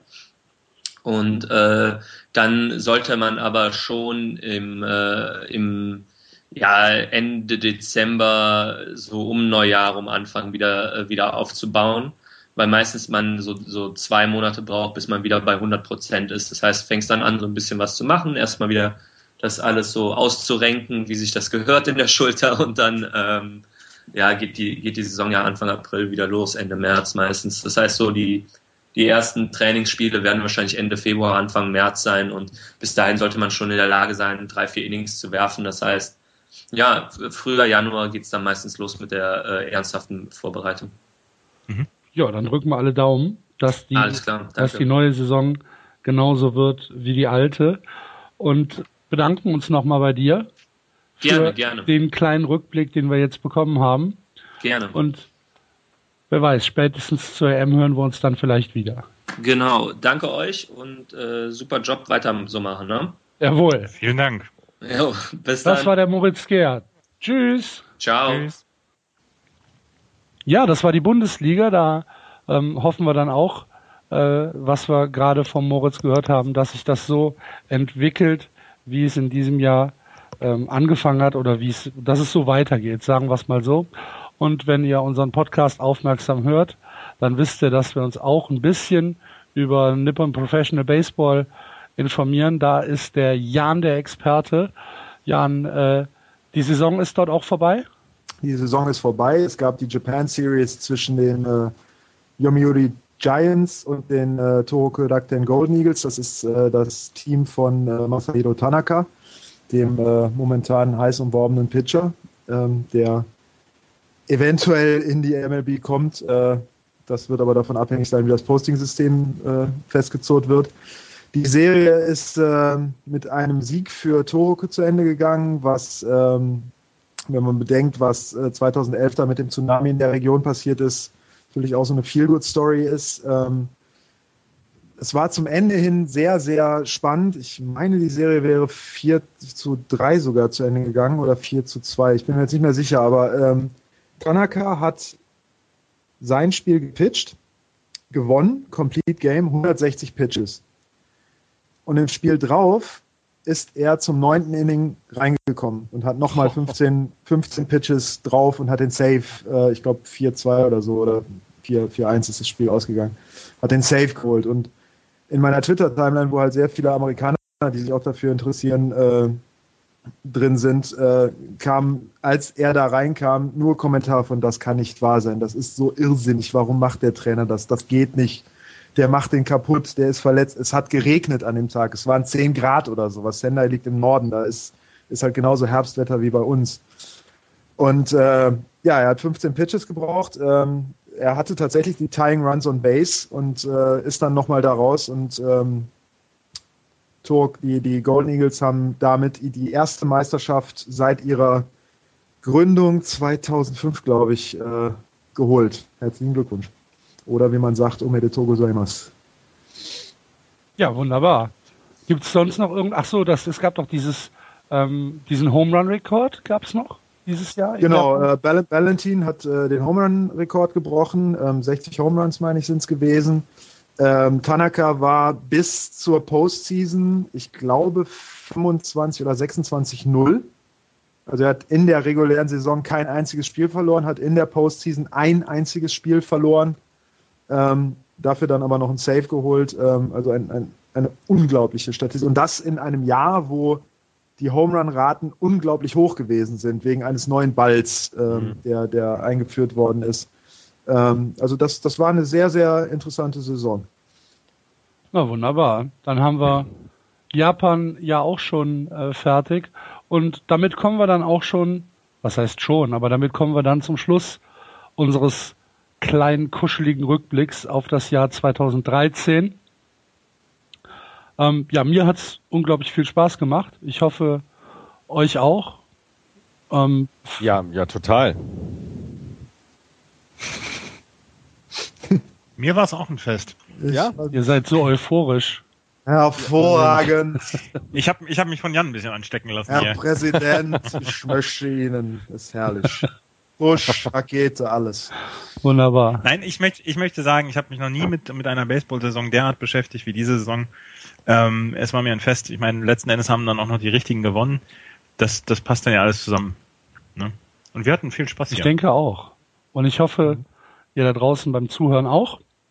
Wir werden jetzt ähm, klar den Rhythmus äh, ein bisschen auseinander äh, dividieren, wie das ja in den letzten Wochen schon passiert ist. Also ich denke mal, einmal so alle vier, fünf, sechs Wochen werden wir uns melden mit den neuesten Gerüchten oder mit den neuesten Trades, die in der MLB passieren, bis dann im Frühjahr die neue Saison losgeht. Ähm, wir würden uns freuen, wenn ihr uns auf Facebook mal besuchen kommt. Einfach Just Baseball Podcast in die Suche bei Facebook eingeben. Dann findet ihr uns, da findet ihr ähm, die Sendungen, die wir verlinkt haben, solange wir äh, ja noch nicht über eine funktionierende Homepage verfügen, was aber jetzt in der Offseason auch äh, geregelt werden sollte. Also ich bin zuversichtlich, dass wir zur neuen Saison mit einem neuen Webauftritt an den Start gehen können. Und äh, ja, bis dahin bleibt mir nicht viel übrig, als euch äh, eine schöne Zeit zu wünschen. Äh, in einer Woche fangen die Weihnachtsmärkte an. Bleibt brav. Frohe Weihnachten, ein gutes neues Jahr und bis Ostern. ja? Ciao. Macht's gut. Tschüss. Tschüss.